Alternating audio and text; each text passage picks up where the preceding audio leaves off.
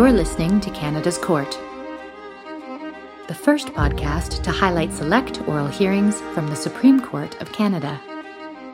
Presented by the Criminal Lawyers Association and available on all major podcast platforms. Visit podcast.criminallawyers.ca for more information. Bonjour, je suis Cassandra Richard, avocate en droit criminel à Hale Criminal Law Office, pratiquant à Ottawa et Gatineau, ainsi que leurs régions avoisinantes. Sa Majesté la Reine contre JD. L'intimé est accusé de 18 chefs relatifs à des crimes de nature sexuelle commis dans les années 70 et 80 sur quatre victimes, alors mineures, incluant sa fille, son fils, sa nièce et son neveu. Son procès débute en mars 2015 devant le juge Beaulieu. Cependant, le procès est interrompu lorsque le juge tombe malade. Seule la plaignante, CD, a alors été entendue. Les parties comparaissent afin de reporter le dossier pour qu'un nouveau juge soit désigné en vertu de l'article 609.2 pour le procès. Ainsi, à la réouverture du procès, les avocats des parties, d'un commun accord, versent les notes sténographiques du témoignage de la plaignante CD et le juge les admet comme preuve au fond. L'intimé est déclaré coupable par le juge Chevalier de 9 des 18 chefs d'accusation portés contre lui.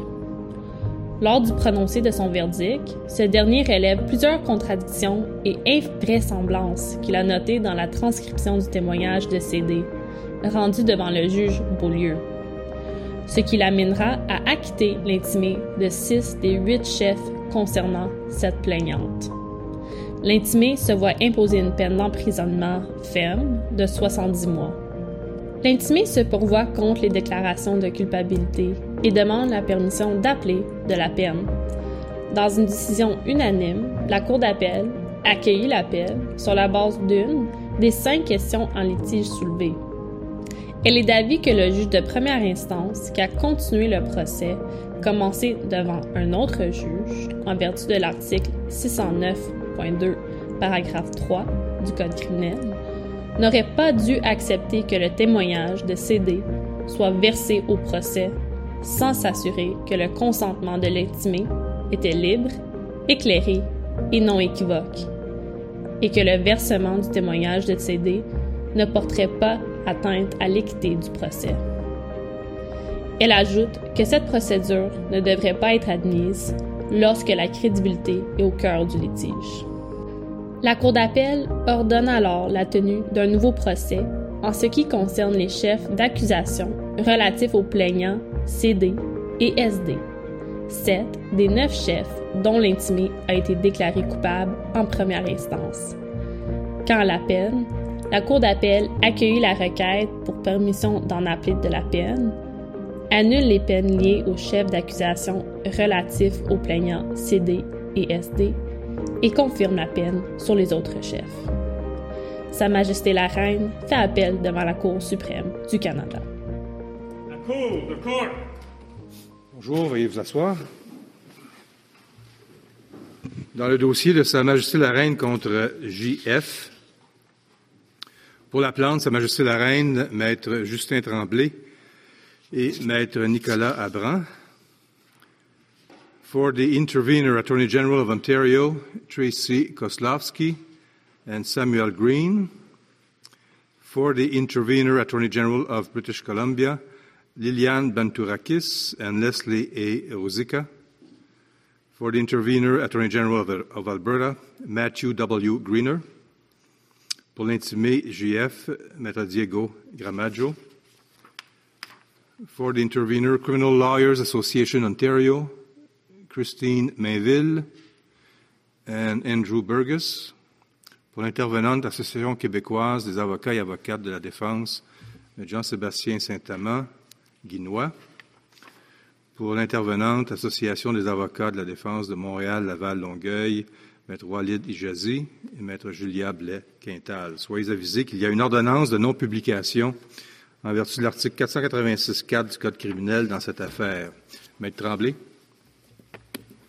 Monsieur le juge en chef, mesdames et messieurs les juges, bonjour. Le présent dossier nous autorise, et c'est ce que nous entendons faire à l'occasion de nos représentations orales, nous autorise euh, à examiner trois enjeux, trois questions.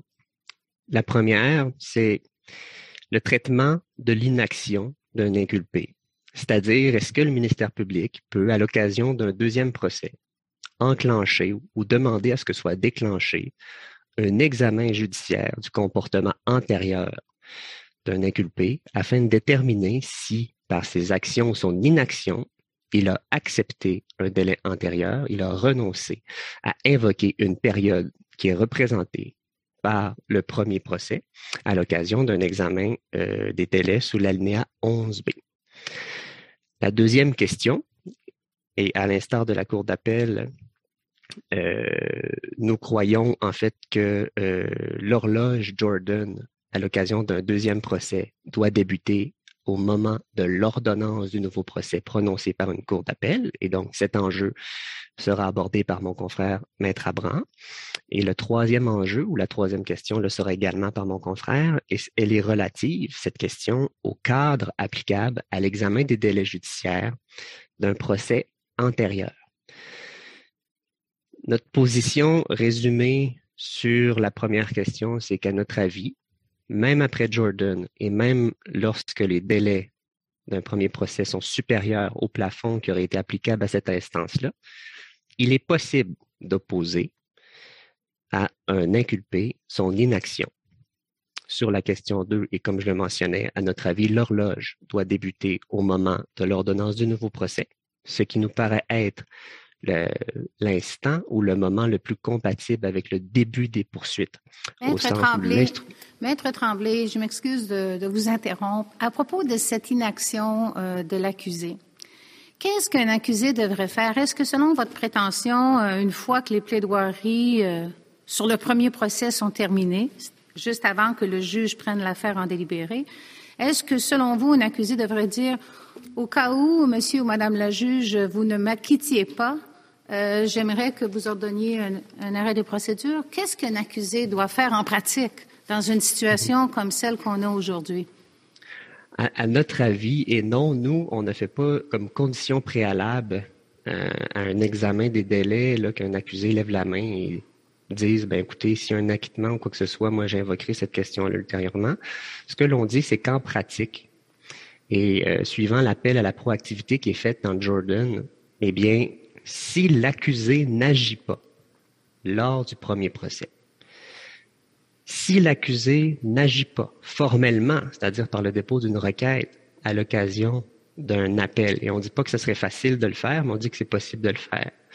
Et s'il n'agit pas en temps opportun à l'occasion du début des deuxièmes procédures, il est permis d'inférer euh, de son inaction, en fait de lui opposer son inaction. Donc ce qu'on lui demande de faire, c'est s'il s'estime lésé par l'écoulement du temps, c'est d'agir. C'est tout ce qu'on lui demande de faire, d'agir formellement. Comment formellement avant que le deuxième procès débute, c'est ce que j'essaie de comprendre. Parce qu'ici, on sait qu'il n'y a pas eu de requête en arrêt des procédures pendant, disons, la période de 62 mois. Je ne parlerai pas de 72 mhm. mois, là. Il n'y en a pas eu. Alors, à quel moment, à votre avis, un accusé devrait agir pour ne pas être taxé d'inaction, si on veut? Si on prend euh, le présent dossier, comme vous l'avez dit, il n'y a pas eu de requête en première instance, il n'y en a pas eu en appel. Donc, et je reviendrai plus tard dans mes observations sur les facteurs que nous suggérons à analyser pour évaluer cette inaction. Mais minimalement, à notre avis, ça aurait dû être annoncé au moment de la reprise du deuxième procès, lors de sa comparution en août 2018, ou lorsque le procès est fixé, et non pas six mois plus tard. Mais tout ça, et nous, on n'arrive pas avec un, résultat télégraphié. Ce qu'on proposera ou ce qu'on propose, c'est un examen des circonstances. Et donc, justement, le tribunal pourrait examiner le déroulement des procédures antérieures pour se demander est-ce que l'inaction ou le défaut de présenter une requête, c'était raisonnable dans les circonstances? Est-ce que l'inaction ou le défaut de le faire lors de l'appel, c'était raisonnable dans les circonstances? Et ultimement, est-ce que le moment de la présentation du grief constitutionnel à, l'occasion du deuxième procès, c'était raisonnable? Ou c'est raisonnable? Maître, Tremblay, Maître Tremblay, vous, vous, vous parlez d'inaction. Euh, en vous lisant, vous, vous ne parlez pas de silence vous ne parlez pas de renonciation, du moins pas systématiquement de renonciation.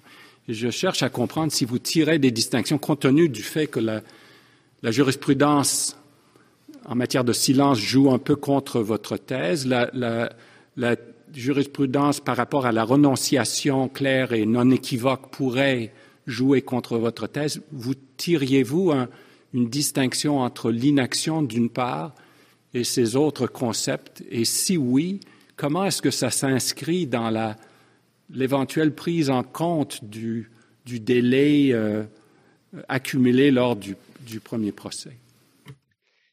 Eh, vous avez raison, Monsieur le juge, on ne parle pas de silence. Maintenant, nous, notre, thèse, et quand on parle d'acceptation, de renonciation, on est plus dans cette dynamique où certes, ça doit être éclairé, ça doit être non équivoque, mais notre position, c'est qu'à un moment, un délai peut devenir si long euh, c'est une arme à double tranchant, évidemment, mais on peut il peut devenir si long que ça nous permet d'inférer une renonciation, une, acceptation implicite des délais, et donc pas une renonciation au droit constitutionnel lui-même qui prévoit l'alinéa 11b, mais une renonciation à ce que cette période soit examinée sous la loupe de l'alinéa 11b. Et donc, et comme, et comme euh, je le mentionnais précédemment, euh, notre objectif, ce n'est pas de, dire euh, une, inaction ou un défaut d'agir ou une apparente acceptation d'un délai antérieur euh, empêche un examen de ce délai-là. Nous, ce qu'on vient demander, et notre thèse, et j'y reviendrai, c'est que la Cour d'appel, elle nous dit, dès lors, en fait, suivant Jordan, et dès lors que le plafond applicable à l'instance antérieure est dépassé, vous ne pouvez même pas prétendre qu'il y a une forme d'acceptation du délai. Et donc, nous, c'est vrai que euh, la jurisprudence relative à la renonciation au procès est peut-être moins favorable à notre thèse. Je pense que l'inaction lors de l'appel, notamment le principe de l'arrêt rabat, est plus favorable à notre thèse et s'inscrit mieux dans, dans, euh, dans, ce que nous proposons parce que c'est, euh, écoutez, notre révision ou notre vue de la jurisprudence ne nous a pas permis d'examiner un cas ou d'identifier un cas de cette cour ou un arrêt de principe où c'est abordé cette question du mais qu'est-ce qu'on fait quand les délais du premier procès sont soulevés pour la première fois euh, six mois après le début d'un deuxième procès? Donc, à, notre avis, on est un petit peu dans la suggestion d'un cadre nouveau sur lequel je reviendrai, mais qui, qui, qui se veut une évolution des principes relatifs à la renonciation implicite lors du procès et qui se veut aussi une, évolution, une construction sur les principes qui justifient qu'un moyen constitutionnel relatif à 11b n'est peut-être pas, euh, en fait, c'est peut-être pas approprié de le soulever pour la première fois en appel. Maître Tremblay, Maître Tremblay est-ce qu'on doit faire une distinction dans l'analyse entre euh, qui a provoqué le deuxième procès? Autrement dit, ici, l'accusé avait été acquitté, a été acquitté, et c'est suite à un appel de la couronne qu'il y a eu une ordonnance de nouveau procès. Par contre, dans d'autres dossiers, c'est l'accusé qui est trouvé coupable et c'est l'accusé qui s'en va à la cour d'appel et la cour d'appel décide, par exemple, d'ordonner un nouveau procès.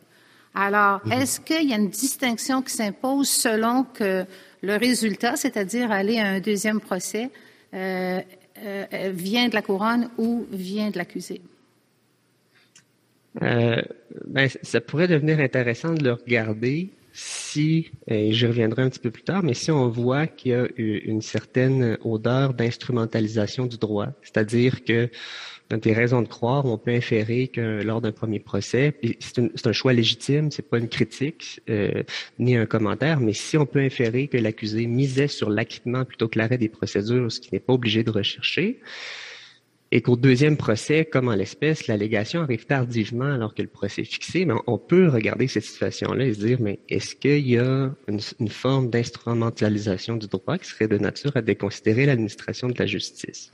Euh, maintenant, euh, une chose, un élément où ça ne devrait pas changer, c'est nous, que ce soit le ministère public ou euh, la personne qui a été déclarée coupable qui porte le dossier en appel, on voit l'appel comme une opportunité, et on ne dit pas que c'est facile parce que ce ne l'est pas, mais c'est une opportunité supplémentaire de lever la main et de dire, j'aimerais qu'il y ait un examen des délais dans ce dossier-là, parce que ça a été long. Et donc, je comprends que j'ai été acquitté, je comprends que j'ai été déclaré coupable, mais je lève la main, je veux un examen judiciaire des délais. je le répète, c'est pas acquis, ça sera pas facile tenant compte de la jurisprudence, mais c'est possible de le faire. Et ça, c'est un élément qui pourrait jouer favorablement euh, pour un inculpé à l'occasion d'un éventuel deuxième procès, de dire écoutez, j'ai levé la main lors de l'appel, on ne m'a pas permis cet examen-là. Mais c'est un ensemble, donc ce qu'on demande, c'est un examen judiciaire circonstancié qualitatif du dossier pour qu'un tribunal, tenant compte des faits qu'il estimera pertinents, des facteurs que vous pourriez établir ou qu'il estimerait pertinents, détermine est-ce que par son comportement, son défaut d'agir, premier procès, alors que les délais s'allongent, son défaut d'agir lors de l'appel alors que les délais sont, cristallisés à ce moment-là du premier procès, est-ce que ce défaut d'agir-là, tenant compte des circonstances, de facteurs, est-ce que ce défaut d'agir-là, on peut en inférer une acceptation des délais relatifs au premier procès, de telle sorte qu'il ne soit pas examiné sous la loupe de l'alinéa la, 11b. Ceci n'empêchant pas, comme été euh, notre prétention dans le présent dossier, d'examiner les délais vécus sous l'angle de Jordan. C'est pour ça que on n'est pas, nous, dans une dynamique de renonciation au droit. On est dans une dynamique de renonciation à ce que la période représentée par le premier procès, un premier procès, soit examinée tenant compte de l'examen judiciaire et circonstancié que nous vous proposons. J'aimerais maintenant, avec votre permission, revenir sur certains éléments factuels pertinents à notre avis, qui permettent euh, de mieux justifier ou de comprendre peut-être notre position. Le premier procès, il a été long, on ne le nie pas. Je ne l'ai pas nié en première instance, ni en cours d'appel, ni maintenant. Maintenant, les éléments qui sont d'intérêt à notre avis pour l'examen, c'est que ce premier procès-là a eu un déroulement particulier. Hein, on avait annoncé deux journées et finalement, c'est un procès qui s'est échelonné sur un, peu plus d'un an avec des ajournements. En dépit de ce déroulement particulier qui laissait croire ou qui pouvait laisser penser qu'il pouvait y avoir un problème ou si une personne s'estimait lésée, elle avait des opportunités de soulever la question euh, du délai euh, raisonnable ou non. Il n'y a pas eu d'action formelle, pas de requête. Et donc, il n'y a rien eu en première instance. Lors de l'appel, non plus. Le dossier permet de constater que ce n'a pas été euh, un moyen qui a été euh, avancé par l'intimé en appel. Et au deuxième procès, et c'est peut-être sur ces éléments-là que nous insistons le plus euh, pour l'application à l'espèce du cadre que nous proposons. Donc, il y a une ordonnance de nouveau procès en juin 2018 par la Cour d'appel du Québec. Et de juin à décembre, et donc six mois sur un plafond de 18 mois, il y a une inaction. La requête, le grief est présenté formellement à la fin décembre 2018. Mais ce grief-là aussi, il faut euh, comprendre dans quel contexte il est déposé. Lorsque la, demande constitutionnelle est produite à la Cour, le procès est fixé. Il a même été devancé. Hein. Il a été fixé le 15 octobre, ce procès-là. Et donc, il y a un deux mois supplémentaire entre la fixation du procès de dix jours à Montréal et le dépôt de la requête. Le dépôt, le procès a été devancé, Maître Tremblay, suite au dépôt de la requête en arrêt des procédures. N'est-il pas exact que suite au dépôt de la requête en arrêt des procédures qui était fixé pour format début janvier 2019, soudainement, le, le, procès a été devancé? De quelques jours, effectivement.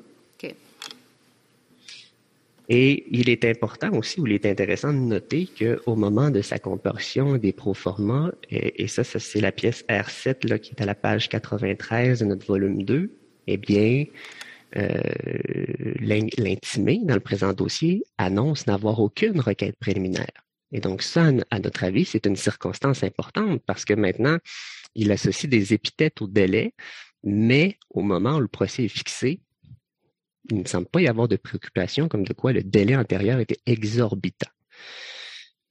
Il faut aussi dire au niveau des faits que le deuxième procès, euh, donc de, de 10 jours à Montréal, un district judiciaire qui, je crois, on peut qualifier d'occupé, donc ce deuxième procès de 10 jours, pardon, devait ou la fin anticipée des procédures était d'à peine un peu plus de dix mois. Je crois qu'on parle de dix mois et cinq jours. Et donc, on est environ à la moitié du plafond Jordan applicable à la seconde instance.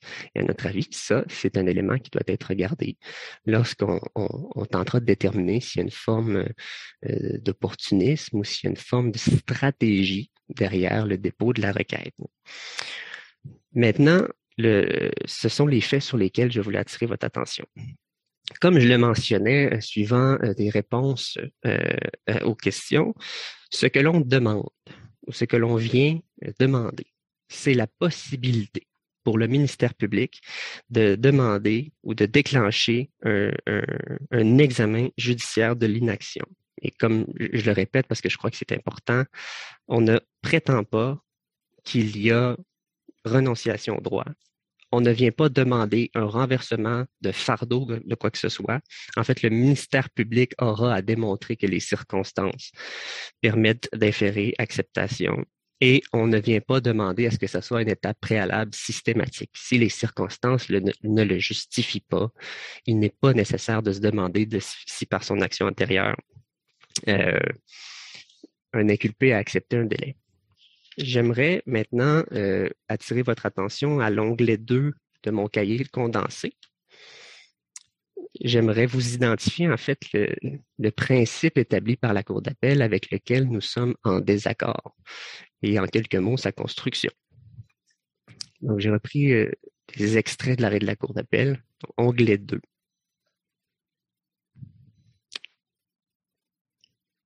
Simplement en quelques mots. Donc, les paragraphes 60, 64 et 65 de l'arrêt. La Cour d'appel nous parle du droit antérieur et particulièrement du traitement de la, présentation tardive d'une requête. Elle nous dit, ce n'est pas, et, l'emphase est la mienne, mais sous l'ancien cadre d'analyse, on pouvait euh, examiner l'inaction et euh, considérer que la présentation tardive équivalait à une absence de préjudice. Elle nous dit à 65, au paragraphe 65, ben, en application de la mesure transitoire, à notre avis, il est toujours possible de le faire. C'est-à-dire que pour les dossiers transitoires, l'inaction à agir peut être assimilée à une absence de préjudice, une acceptation des délais antérieurs. Et là où il y a un changement de cap avec lequel on inscrit notre désaccord en tout respect, c'est à partir du paragraphe 67. La Cour d'appel nous dit pour les dossiers qui ne sont pas couverts par la mesure transitoire, eh bien, il n'est plus possible d'invoquer une inaction ou d'opposer une inaction à l'accusé.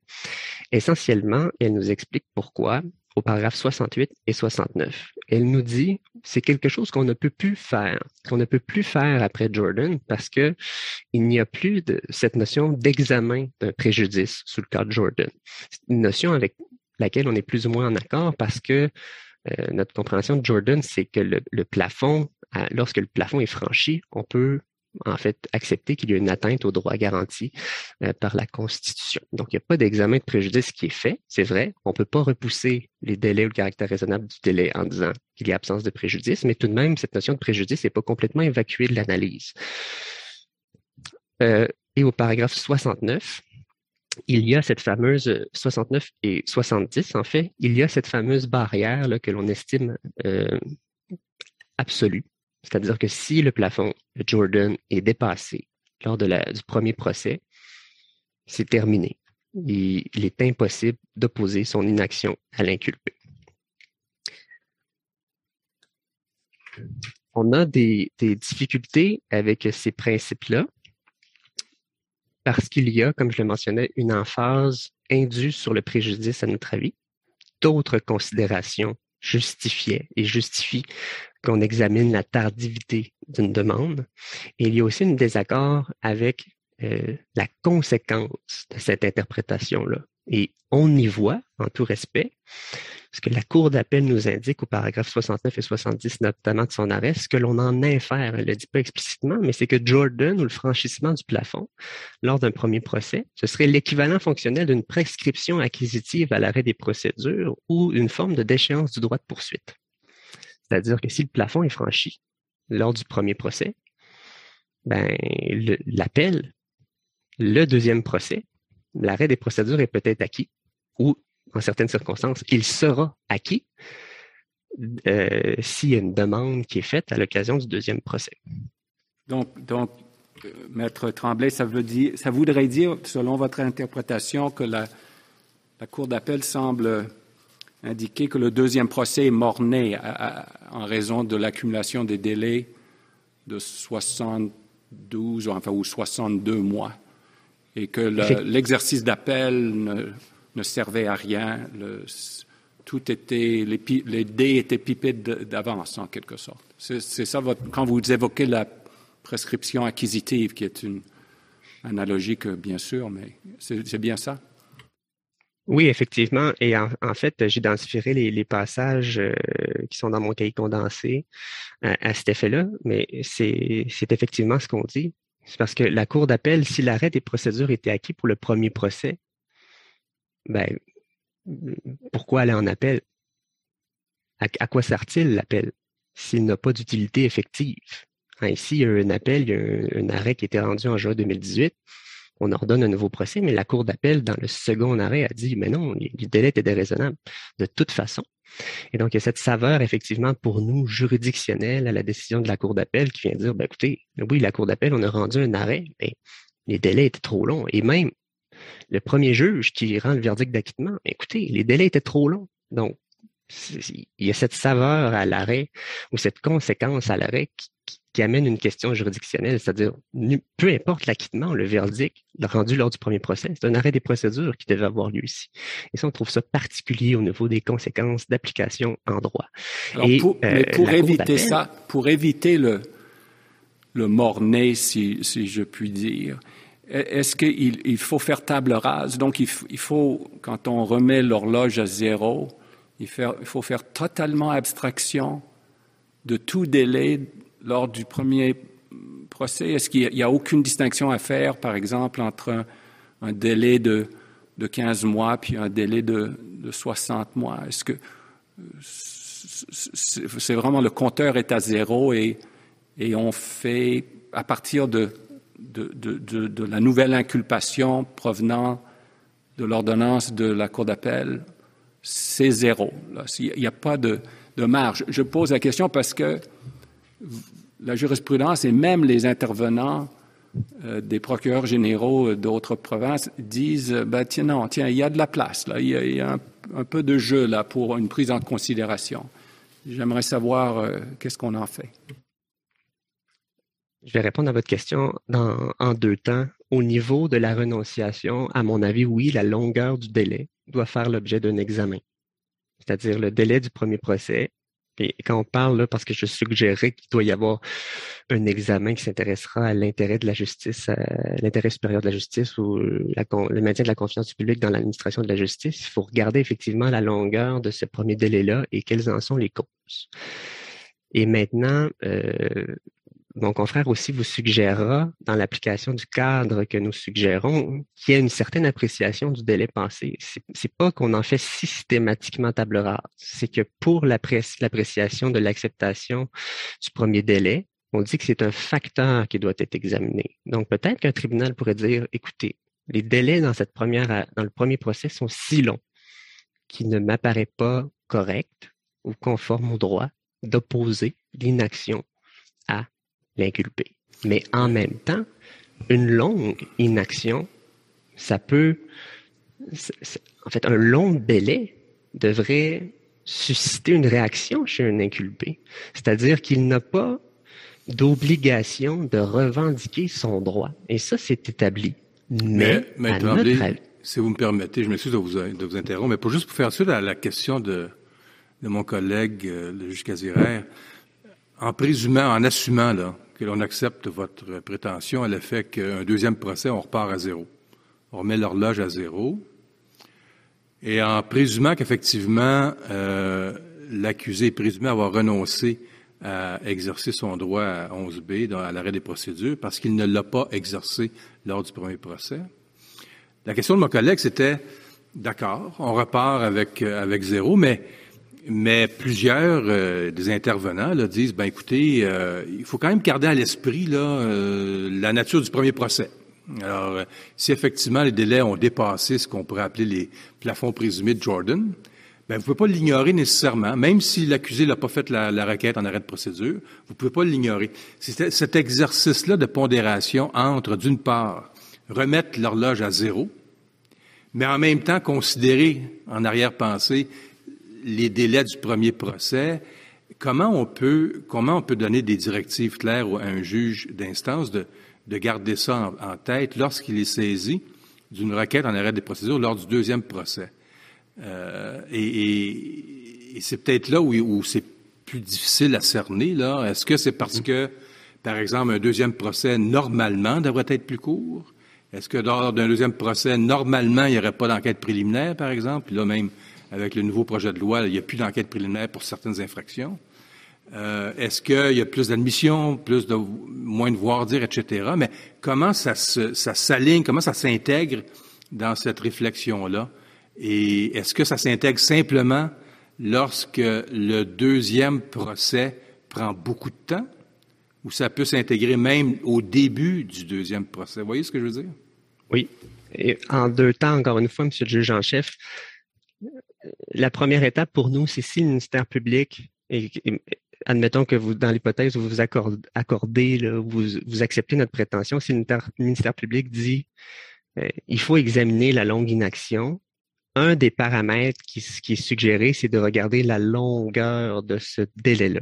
Et donc, non seulement la longueur, mais aussi les causes. Si c'est le ministère public qui était responsable de, en fait, qui a mal préparé une gestion déficiente de la poursuite, puis les délais, c'est de sa faute au ministère public. Ben, à ce stade-là, le juge pourrait dire, là où la juge de première instance pourrait dire non, moi je, ne traite pas votre allégation de renonciation, ces délais-là feront l'objet d'un examen. Et là, mon confrère vous en parlera plus en profondeur. Mais là, ensuite, on rentre, dans, là, on rentre dans, dans beaucoup d'imprévisibilité, par exemple, parce que lors du deuxième procès, admettons que le deuxième procès euh, dure euh, six mois, qui est un délai excessivement raisonnable.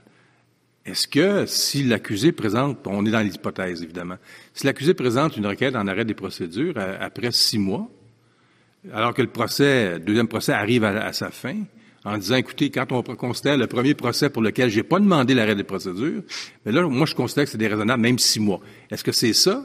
Ou s'il faut absolument s'approcher du plafond du deuxième procès de 30 mois pour pouvoir justifier un arrêt des procédures?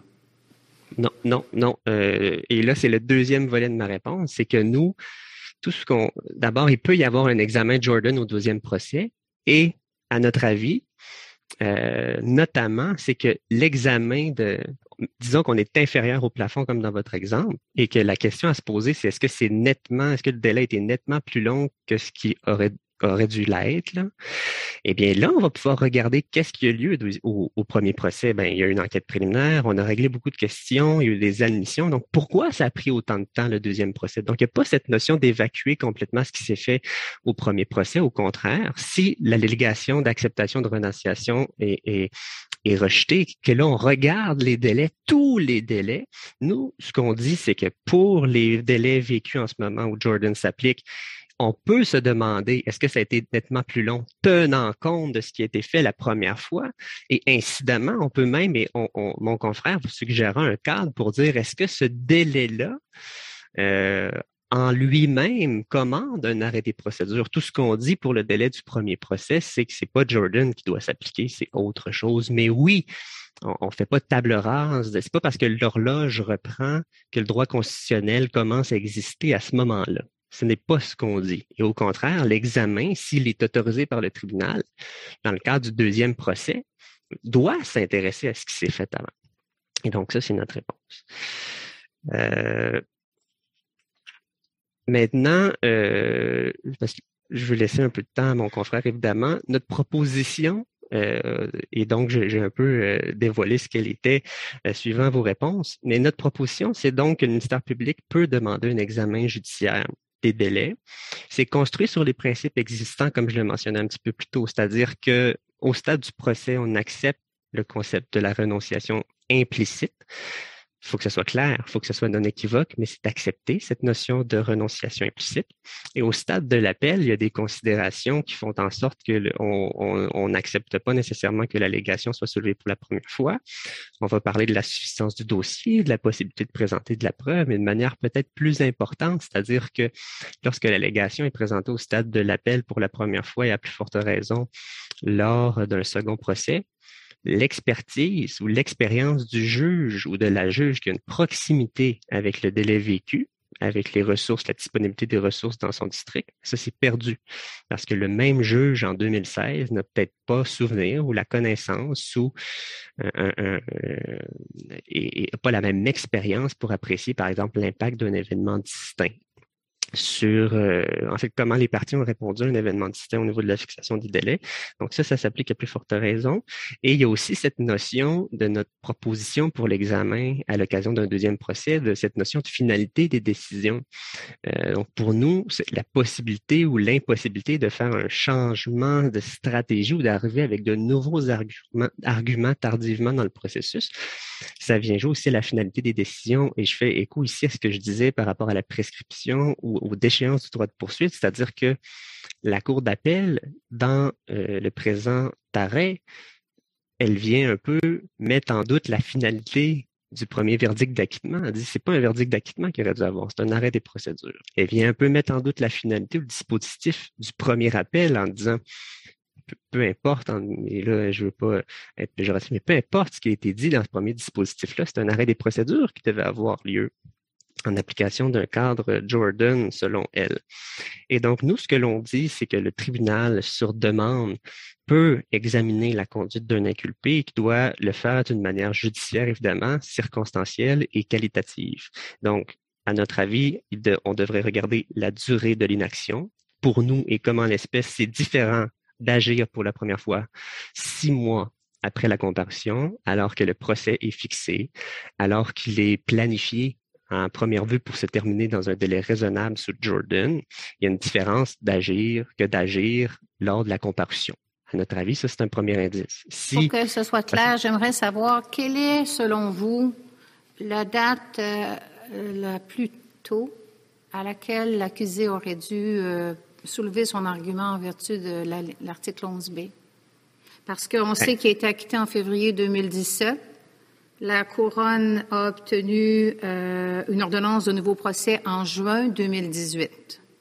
Mhm. Alors, à quel moment vous croyez que l'accusé aurait dû soulever euh, pour la première fois euh, l'argument sous 11b? En fait, c'est que s'il s'estimait lésé, c'est en quelque part avant le premier délibéré de, de 2016. Mais quand le premier, déjà là. Oui, mais le premier délibéré de 2016, c'était avant que l'arrêt Jordan soit rendu par notre cour. effectivement, l'arrêt était rendu pendant le délibéré, mais il en demeure pas moins que mon, confrère dit ce délai-là était exorbitant, mais il n'est pas devenu exorbitant en 2018 ou en 2019. Il était exorbitant, si on retient sa thèse, en 2016, avant le début du délibéré. Et donc, pourquoi n'était-il pas exorbitant de manière à justifier la revendication. En fait, euh, pourquoi on ne s'estimait pas lésé à ce moment-là? Il n'y a pas d'obligation de revendiquer le droit, mais il y a toujours eu l'obligation, notre position c'est celle-ci, de rechercher un remède à la violation de son droit. C'est pas automatique. Les, les, tribunaux commencent pas à examiner les délais. Est-ce que là, vous allez demander un arrêt des procédures? Mais non. La personne qui s'estime lésée ou non doit agir. C'est un petit peu ça le fondement de notre position. Donc, à votre question, Madame la juge Côté, il devait agir lorsqu'il estimait que le délai était exorbitant en 2016. À défaut, il devait invoquer cette question-là lors de l'appel. Donc, je reviens à ma première question que je vous ai posée au début. Est-ce que c'est votre prétention, avant que le juge sorte de la salle d'audience pour prendre l'affaire en délibéré, que l'accusé aurait dû dire, au cas où vous m'acquittiez pas, euh, s'il vous plaît, veuillez prononcer un arrêt des procédures? Non, ma, prétention, ce n'est pas ça. Ma prétention, c'est au moment où il s'estimait lésé par les droits et il estimait que son droit constitutionnel était en péril, il devait le faire valoir. s'il ne le fait pas au procès, il devait le faire lors de l'appel. Il n'y avait pas à lever la main et à interpeller le, tribunal. Euh, il pouvait le faire euh, au 60e mois, il pouvait le faire au 55e mois. Il devait le faire lorsqu'il s'estimait lésé. Et ça, c'est une décision qui lui appartient. Je, je, à défaut, il devait le faire lors de l'appel ou au moment de la comparution. Juste pour faire suite à, la, question de ma collègue, euh, la juge Côté, vous, vous semble tenir pour acquis que c'est nécessairement stratégique ou, vous avez dit tout à l'heure, euh, instrumentalisation euh, de, de, son, de ses droits si, si l'accusé ne, ne s'active pas. Au moins un des, une des autres, un des intervenants à l'appel semble tirer la distinction entre le bienfait d'un acquittement aux yeux de l'accusé par opposition au bienfait d'un arrêt des procédures, lui permettant de, peut-être garder dans sa manche euh, son argument sur les délais quand il pousse pour avoir un acquittement. Qu'en dites-vous à, cet égard? Ce que l'on dit, c'est que d'abord, c'est légitime, évidemment, de miser sur l'acquittement. Les conséquences sont différentes que l'arrêt des procédures. Notre prétention, c'est plus, elle est davantage de dire un droit constitutionnel, ce n'est pas un argument, c'est pas une carte qu'on garde dans sa manche. Hein, il y a une dimension collective, il y a une dimension personnelle, individuelle, mais ce n'est pas quelque chose que l'on utilise lorsqu'on n'obtient pas ou le résultat attendu n'est pas celui que l'on pensait. C'est ça notre réponse à ça. C'est plus important qu'un choix stratégique. Et ce que l'on prétend, c'est que l'arrêt de la Cour d'appel, en tout respect, les principes qui s'en dégagent, c'est qu'elle vient nous dire, et c'est dans mon condensé au paragraphe 73 et 74, la Cour d'appel vient nous dire, ben, vous auriez avantage comme inculpé à le dire que vous voulez un arrêt des procédures, à agir, à agir diligemment, et vous auriez avantage à le dire au ministère public euh, avant ou s'il songe à aller en appel au terme d'un acquittement. Et donc, pour nous, la Cour d'appel vient acquiescer à cette possibilité qu'il y ait une forme d'utilisation du droit constitutionnel pour que le ministère public réévalue son appel, mais l'existence d'une question de droit, d'une erreur de droit, et puis la nécessité de la corriger, la, la compétence de la cour d'une cour d'appel ne devrait pas être affectée par une décision, un choix d'un inculpé, d'utiliser ou non un droit ou d'invoquer ou non un droit. Euh, et c'est la réponse que j'aurais à vous suggérer. Et donc, je veux juste passer en rafale les facteurs pour ensuite céder la parole à mon confrère. Mais donc, la durée de l'inaction, le moment de la revendication et la longueur du délai sont des choses qui devraient être examinées. Le déroulement de l'instance antérieure, c'est différent si le ministère public est responsable des délais. La situation de l'inculpé, est-il représenté par avocat ou non? Est-il lui-même responsable des délais? Les ressources judiciaires, l'impact sur les ressources judiciaires, et ça, c'est important en pratique parce que dans la présente affaire, à titre d'illustration, on a administré, on a euh, euh, conservé dix jours, dix dates de procès dans le district judiciaire de Montréal et ça, c'est perdu, ça a peut-être été perdu ou en fait, ça n'a peut-être pas pu être attribué à des dossiers qui auraient pu procéder plus tôt et finalement l'intérêt supérieur de la justice, qui est peut-être une catégorie prépondérante justement, quel est l'impact? En fait, si l'on accepte que de par son comportement, l'accusé a accepté des délais ou renoncé, quel est l'impact sur la confiance du public envers l'administration de la justice en général? Est-ce qu'on vient cautionner un délai exorbitant ou est-ce que, au contraire, de, lui permettre d'agir comme il le fait, c'est ce qui vient de nature à déconsidérer de l'administration de la justice. Et tenant compte de ces facteurs-là dans la présente affaire, nous vous suggérons que, de un, la Cour d'appel a erré en empêchant que soit déclenché, en fait, en, empêchant, en n'examinant pas cette allégation-là du seul fait que le plafond était dépassé lors de la première instance. Et donc, euh, si on regarde le comportement de l'accusé, on peut inférer ou accepter qu'il est qu'il ne s'estimait pas lésé par les délais du premier procès, qu'il les ait acceptés et que le, la protection constitutionnelle devrait euh, aurait dû mener à l'examen des seuls délais attribuables au second procès. Et à moins qu'il y ait des questions, Monsieur le juge en chef, avec votre permission, je céderai la parole à mon confrère. Très bien, merci bien. Alors, euh, Monsieur le juge en chef, Mesdames et Messieurs les juges, bonjour. Je vais vous exposer la position de la plante euh, quant à la manière dont on voit euh, Jordan s'appliquer lors d'une ordonnance de nouveau procès, alors qu'il euh, n'y a pas eu de demande dans un premier procès.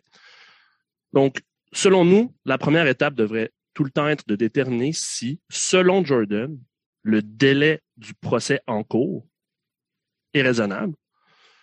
S'il l'est, et que l'accusé prétend que les délais passés ou globaux violent son droit, ce qu'on prétend alors, c'est qu'on ne peut pas les examiner en vertu du cadre Jordan lui-même, l'accusé n'ayant pas soulevé euh, cette problématique lors de son premier procès. Puis, on met le point de départ, l'ordonnance de nouveau procès d'une cour d'appel. Donc, l'horloge reprend à zéro pour euh, reprendre la, question du juge en chef de tantôt, à la date euh, d'ordonnance de nouveau procès.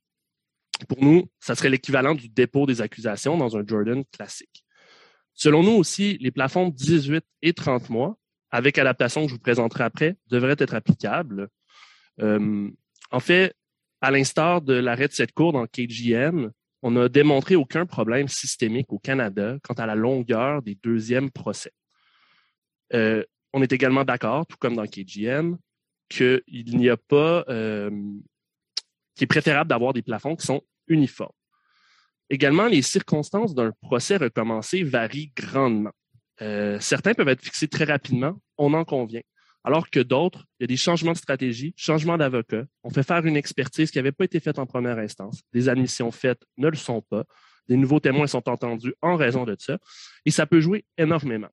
Ensuite, les ressources ne sont pas inépuisables et euh, fixer des plafonds trop bas pour euh, permettre de fixer des procès qui sont parfois très longs, de plusieurs semaines, voire plusieurs mois.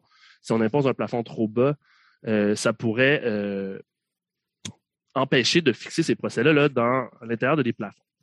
Et surtout, le cadre actuel créé par cette Cour en 2016 est suffisamment souple pour s'adapter. Et c'est là que je fais écho à, la question du juge en chef euh, précédente et euh,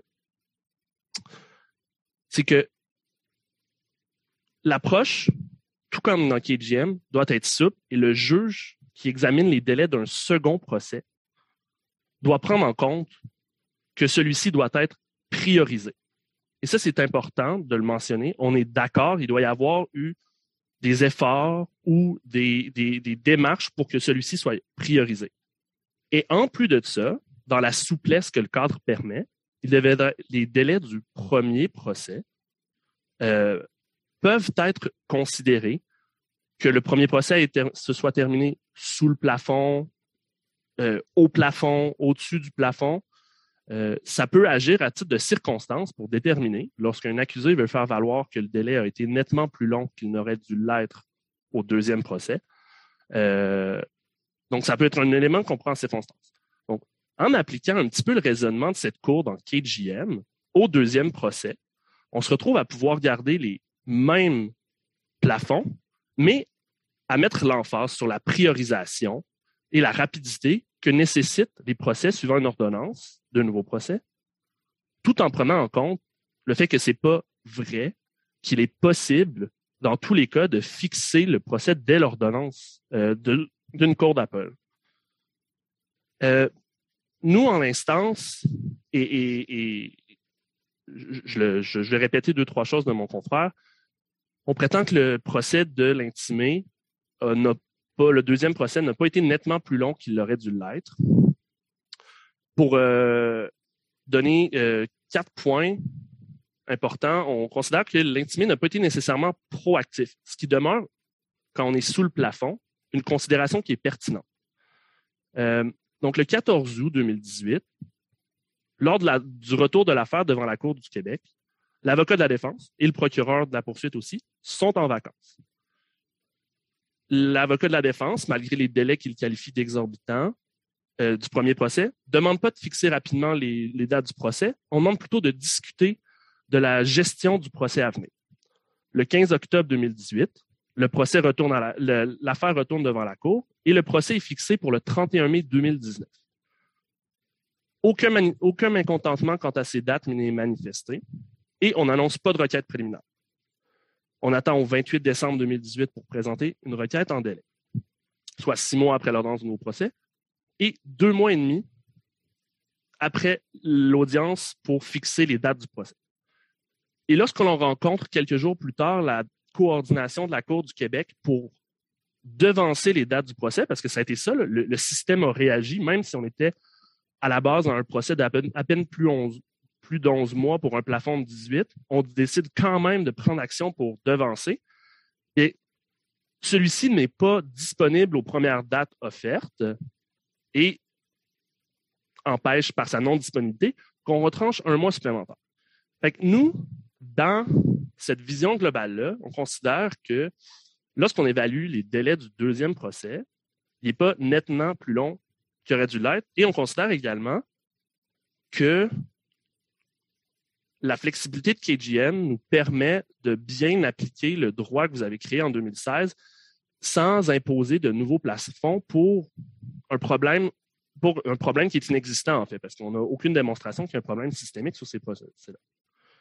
Et je veux juste faire un, petit point subsidiaire. Si cette Cour devait décider d'imposer des plafonds inférieurs à ceux imposés dans Jordan, ce dont on n'est pas d'accord, mais si vous décidiez de le faire, on considère que les suggestions de six mois en cours provincial et huit mois en cours supérieur sont substantiellement trop bas. On s'appuie à ce moment-là sur les, lignes de Askov-Morin et qui comprenaient le délai institutionnel entre la date où on fixe et le début du procès.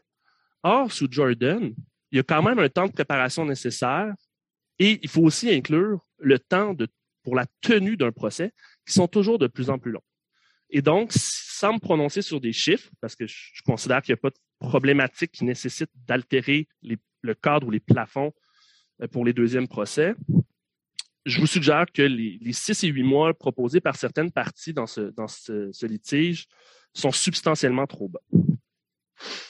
Ceci étant dit, je vous ai présenté notre vision sur la façon dont on applique Jordan à un deuxième procès. Selon nous, Jordan ne devrait pas s'appliquer à un procès précédent s'il n'y a pas eu une requête 11B ou une demande 11B lors de celui-ci. Parce que selon nous, et KGK est clair là-dessus, c'est pas tous les délais qui sont visés par Jordan. C'est un cadre qui est, selon nous, prospectif, avec un objectif d'endiguer la survenance des délais et la, la complaisance à l'égard de celle-ci. Donc, le procès en cours est celui où il devrait s'appliquer. Et dans Jordan, l'analyse rétrospective qui était préconisée dans Morin euh, a été mise à mal. Mais utiliser Jordan pour examiner des délais du passé qui n'ont pas fait l'objet d'une demande euh, revient, selon nous, à appliquer Jordan de façon rétrospective et c'est pas la manière dont on devrait euh, appliquer le cadre euh, pour favoriser que tous les participants du système de justice collaborent pour que la justice soit promptement rendue. Euh, voilà. Non, Maître Abraham, comment fait-on donc? Alors, l'horloge recommence à zéro au deuxième procès. Euh, il y a une requête qui est, par, qui, qui est, présentée dans le cadre du deuxième procès et vous nous avez indiqué comment ça doit être analysé, si le procès a été priorisé ou pas. Et vous nous dites qu'on ne peut pas regarder les délais passés selon le cadre Jordan. Mais comment un juge, est-ce qu'un juge peut regarder les délais passés sans, sans nécessairement appliquer le cadre Jordan? Et qu'est-ce, quels sont les critères qui doivent guider son analyse? OK. Donc, euh, selon nous, il y a. En fait, je vais vous répondre en deux temps. La première, c'est qu'il peut les regarder pour évaluer si le deuxième procès a été nettement plus long qu'il aurait dû l'être. Ça devient une circonstance qui est pertinente. La longueur du délai, euh, il peut faire une analyse, mais c'est pas les délais du premier procès qui sont déterminants, mais il contribue à l'analyse des délais sur le deuxième.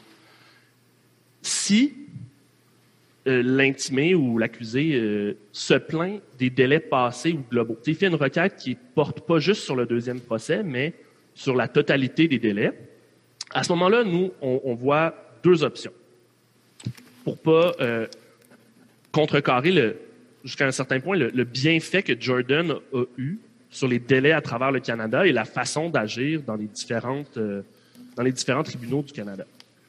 La première, ça serait tout simplement de regarder euh, le test un petit peu plus souple que cette Cour a imposé dans le KGK euh, pour le traitement d'un délibéré. Donc, à savoir, un petit peu comme pour le, délai sous le plafond, est-ce que ça a été nettement plus long que cela aurait dû être? Et là, on, on parle vraiment d'une approche qui sera beaucoup plus qualitative que quantitative, où on ne regardera pas les circonstances exceptionnelles.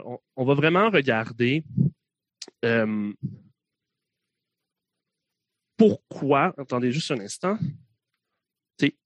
c'est quoi le crime, c'est quoi la situation, quelle est euh, l'action ou l'inaction, et là je reviens à ce que mon collègue Maître Tremblay a plaidé, de l'accusé en première instance, pourquoi il n'a pas présenté, et est-ce que globalement, ces délais-là, lorsqu'on est rendu à la tenue du deuxième procès, sachant que l'accusé n'a pas fait valoir son droit 11B, malgré la protection et, pour reprendre les mots utilisés par cette cour dans KGM, l'avantage que lui procure Jordan qu'il n'avait pas sous Morin.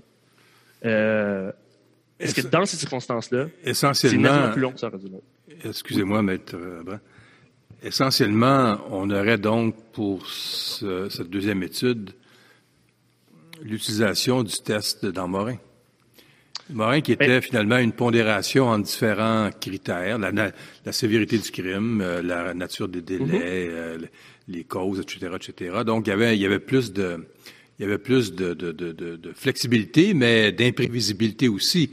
Ce à quoi a répondu Jordan avec beaucoup plus de prévisibilité. Est-ce qu'on vient pas défaire un peu ce qu'on voulait faire avec Jordan? En fait, notre prétention, c'est n'est pas le cas. Parce que, premièrement, cette proposition-là ne s'appliquera que dans les cas où un accusé, malgré Jordan, n'a pas fait valoir les délais de son premier procès, et même s'il y avait un dépassement du plafond, et que sa requête concernant son deuxième procès est euh, rejetée. On parle ici là, de très, très, très rarement utilisable comme, comme approche. Ce n'est vraiment pas une situation qui survient fréquemment devant les tribunaux, d'une part. Et d'autre part, c'est un petit peu inévitable, selon nous, qu'on aille de façon rétrospective lorsqu'un accusé se plaint de délais qui sont complètement consommés. L'objectif de Jordan, c'est de, de, nous rendre proactifs, de mettre l'impact, on va dire, que la couronne mette l'emphase sur un déroulement rapide des procédures, s'assurer qu'il n'y ait pas de perte de temps et que les délais soient ça, Oui, puis ça, invitait aussi la défense à faire la même chose. En d'autres mots, euh, les petits jeux, c'était terminé, puis la complaisance était terminée, puis il fallait jouer euh, franc jeu. Alors, ça vaut pour les deux aussi. là. J'imagine, s'il y a des moyens à faire valoir, on les fait, on les fait valoir dans les meilleurs délais aussi. Absolument. en fait, ça invitait tous les intervenants du système de justice à, prendre action pour euh, faire progresser les choses. Et, ça mènera peut-être à ma deuxième suggestion, qui est, euh, je sais que certains procureurs généraux ne sont, pas de, notre avis, mais pour nous, c'est une suggestion qui, fonctionnerait bien pour regarder les délais passés lorsque l'accusé ne les, a pas fait valoir en temps opportun qui serait d'utiliser le cadre euh, imposé par cette Cour sous l'article 7, mais en vertu de l'article 11b. Et je m'explique. 11b, c'est une manifestation plus précise des droits qui sont garantis par l'article 7 de la Charte. Et là, la question ne serait pas de revenir en arrière et d'ergoter sur les justifications du délai du premier procès, alors que les parties sont, les, avocats sont peut-être pas les mêmes. Le juge est assurément pas le même. Euh, des fois, le, dossier, quand on parle de pro forma, les audios, les PV, c'est pas tout à fait euh, euh, aussi parlant que les parties ayant vécu le procès. Et là, ce qu'on ferait, c'est qu'on se posait la question est-ce que la tenue du deuxième procès, en raison du premier procès, atteint à l'intégrité du système de justice, d'une part, donc un peu la catégorie euh, résiduelle, ou affecte l'équité du procès, soit parce que l'accusé n'est plus capable de faire euh, une défense pleine et entière, euh, par exemple. Et là, dans le fond, ça reviendra à l'accusé de, remplir le fardeau parce que c'est lui qui a décidé de ne pas se prévaloir lors de son premier Jordan. On ne veut pas lui empêcher de faire valoir son droit 11B. Il n'est pas question euh, de ne pas reconnaître que chaque instant où l'accusé est inculpé, il n'est pas protégé. Ce que l'on dit, c'est que le cas de Jordan étant prospectif avec tous les qualificatifs que je lui ai donnés tantôt, si on l'utilise de façon rétrospective, et pour reprendre l'expression du juge Casiraire de tantôt, on va créer des dossiers mornés. Et lorsque le plafond arrive et que l'accusé ne fait pas valoir son droit, qu'est-ce que la couronne et le juge peuvent faire? Est-ce qu'on peut forcer l'accusé à faire une renonciation? Est-ce qu'on peut le forcer à présenter une demande 11B? Je, je, ne crois pas. De nos jours, on, discute et tout, mais on ne peut pas faire dépendre le cadre d'une renonciation euh, ou d'une manifestation selon laquelle on ne présente pas 11B. C'est à l'accusé de faire valoir son droit lorsqu'il s'estime lésé. Et dans ces circonstances-là, on considère que le, les principes établis sous, l'article 7 de la Charte, puis on les a détaillés dans, notre mémoire, permettrait au, second juge de déterminer est-ce que la tenue du procès devant moi porte atteinte à l'intégrité du système de justice ou empêche l'accusé d'avoir un procès qui est équitable. Mais, maître je, reviendrai sur la question du juge en chef ici pour votre deuxième option. Si, la première option était euh, inviter euh, une complexité que Jordan cherchait à, à, mettre, mettre, fin au, problème. Le, deuxième invite un contentieux, n'est-ce pas, un, nouveau contentieux qui arriverait peut-être au milieu d'un procès. Euh, est-ce que vous êtes sûr de vouloir inviter cette deuxième option-là? Est-ce qu'il n'est pas mieux de travailler à l'intérieur d'abord du cadre? Un, des bienfaits de, Jordan dirait euh, vos collègues des, autres provinces, c'est sa simplicité. et que dans un deuxième procès, on, procède par priorité, on procède euh, pour fixer les dates, on, procède avec célérité pour la, pour la mise en œuvre du procès. Euh, il va y avoir peut-être un peu de jeu, mais pas beaucoup sur le qualificatif. Pourquoi ouvrir cette deuxième deuxième branche-là?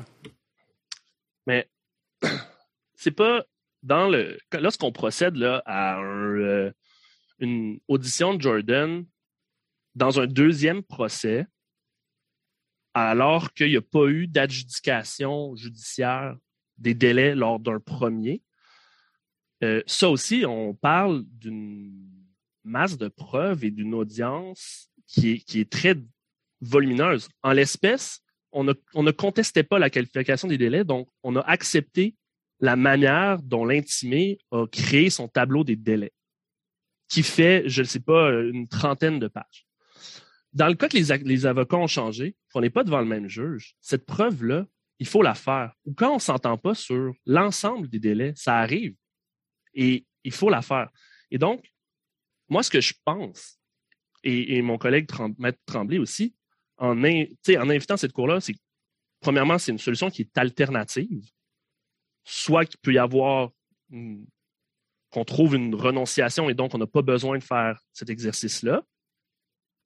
Soit que le juge en prend compte lorsqu'il examine les délais du deuxième procès, ou dans un cas comme celui-ci, alors que les délais sont plus longs, eh bien, c'est une analyse qui est quand même connue, qui n'est pas nécessairement si complexe si on, la compare à une analyse Jordan rétrospective de l'ensemble des délais d'un premier procès. Et euh, si, on invite cette cour-là, c'est que, en fait, ce sont des propositions que l'on fait pour cette cour afin de trouver une solution, euh, parce que, de notre avis, on ne peut pas accepter qu'un accusé qui s'est pas plaint du code Jordan, euh, qui s'est pas plaint de la violation en vertu de Jordan lors de son premier procès, s'assoit sur son droit et que lors du deuxième procès, lève le bras et que automatiquement, les procédures qu'on a faites en appel et les procédures qu'on a recommencées tombent mortenées. Il faut, il faut, faut que la défense ait une certaine incitation à agir, à faire valoir son droit. Et, depuis Collins de 87 de cette cour, c'est clair, selon nous, euh, un droit constitutionnel il faut le demander. Une réparation, il faut la demander. Elle n'est pas automatique. Et selon nous, il faut amener à cette incitation-là et ça prend un, sauf-conduit. Donc, une manière d'analyser les délais lorsqu'ils sont présentés en deuxième instance et qu'ils doivent euh, faire l'examen, faire l'objet d'un examen judiciaire. C'est pour ça qu'on vous en propose deux, soit le test sous KGK ou, celui de 7, mais en vertu de 11B. Et si cette cour n'est pas d'accord avec nous euh, ou trouve une autre solution, euh, c'est correct, mais nous, c'est les deux auxquels on a pensé qui étaient faisables et qui ont été habitués d'administrer et on ne voyait pas ça de façon plus exorbitante euh, que de faire une Jordan rétrospective, si vous me permettez l'expression. Je vois qu'il me reste 50 secondes. Je voulais euh, simplement dire euh, un mot sur un moyen de l'intimer, celui de KGK. Celui-ci dit que le délibéré de 8 mois et 27 jours du juge de première instance a été nettement plus long qu'il aurait dû l'être. On n'est pas d'avis, que c'est, le cas. Et sur ça, je vais vous présenter quelques points. Premièrement, le juge met l'affaire en délibéré avant Jordan. L'affaire est instruite à Montréal, dans un district où cette cour a reconnu dans Tanabalassinian qu'il y avait à l'époque un fort problème de délai. Les ressources au Québec étaient à ce moment limitées. Quelques mois plus tard, le gouvernement a nommé 20 nouveaux juges et plus de 50 procureurs en plus de nombreux employés de soutien. Donc, la présente affaire n'était pas la seule qui nécessitait euh, les ressources. Et finalement, euh, l'intimé vous plaide que c'est 8 mois et 27 jours. Nous, on vous plaide que c'est environ 7 mois euh, parce que le juge est tombé malade à la dernière date où il devait rendre jugement. Et euh, cette Cour a, déjà mentionné dans KGK que 9 mois n'était pas en soi déraisonnable, donc 7 mois n'est pas en soi déraisonnable comme le prétend l'intimé. Sur ce, euh, si vous n'avez pas d'autres questions, euh, je conclurai là, en, vous demandant d'accueillir notre appel. Merci beaucoup. Merci, Maître Est-ce que vous me permettez oui? une, juste une question technique, euh, Maître Abran? Vous ne demandez pas juste d'accueillir l'appel dans vos conclusions. Vous, bon, bien sûr, il faudrait casser euh, l'arrêt de la Cour, annuler l'ordonnance de l'arrêt des procédures, mais ce qui m'intéresse, c'est renvoyer le procès au, le, dossier devant la Cour du Québec pour la continuation du procès. C'est donc une continuation du procès que vous exigez. En fait, comme on était seulement aux, étapes préliminaires, euh, les parties sont, en tout cas jusqu'à preuve du contraire, sont les mêmes. On ne considère pas que c'est nécessaire d'ordonner un nouveau procès. On, repartirait dans l'état où on est avec une, adjudication de cette cour quant à Jordan.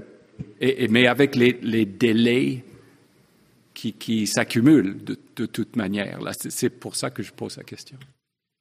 Euh, je, vous demanderais juste de, préciser, s'il vous plaît, M. le juge Casira. C'est-à-dire les délais qui commencent, selon votre thèse, à partir de l'ordonnance du nouveau procès par la Cour d'appel au départ, n'est-ce pas? Donc, on mm-hmm. continue un procès qui est en cours plutôt qu'ordonner la tenue d'un nouveau procès à partir de, de l'arrêt de notre cour, selon votre demande. En effet, c'est ce qu'on demande. On va le prioriser et devra être tenu en compte que pendant euh, depuis l'arrêt des procédures euh, prononcées par euh, la juge roi, l'intimé n'était pas n'était pas un inculpé. Et si une autre demande Jordan devait être faite, eh bien le juge devra prendre en considération les différentes procédures et soubresauts que, que ce dossier a vécu là. Mais euh, voilà. Alors, c'est pour ça qu'on a demandé la continuation des procédures. C'était pour simplifier. Pour finaliser la réponse à la question de mon collègue, s'il y a une continuation des procédures devant le juge de première instance, ce ne sera pas devant la juge roi, là, ce sera devant un autre juge. Non. Euh, oui, devant un autre juge. On aurait dû le préciser devant un autre juge, en effet. Merci. Merci beaucoup. Tracy Koslowski.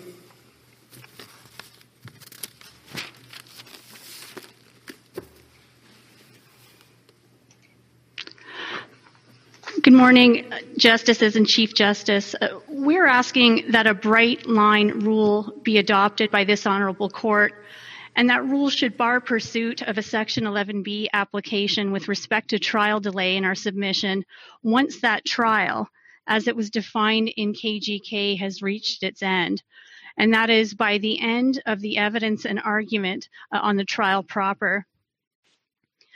In Jordan and in Cody, this court made clear that all criminal justice system participants are obliged to be proactive in preventing delay and to make responsible use of justice system resources. Accordingly, it's submitted that delay in raising a claim, which can paradoxically wind up unnecessarily consuming such resources, ought not be permitted.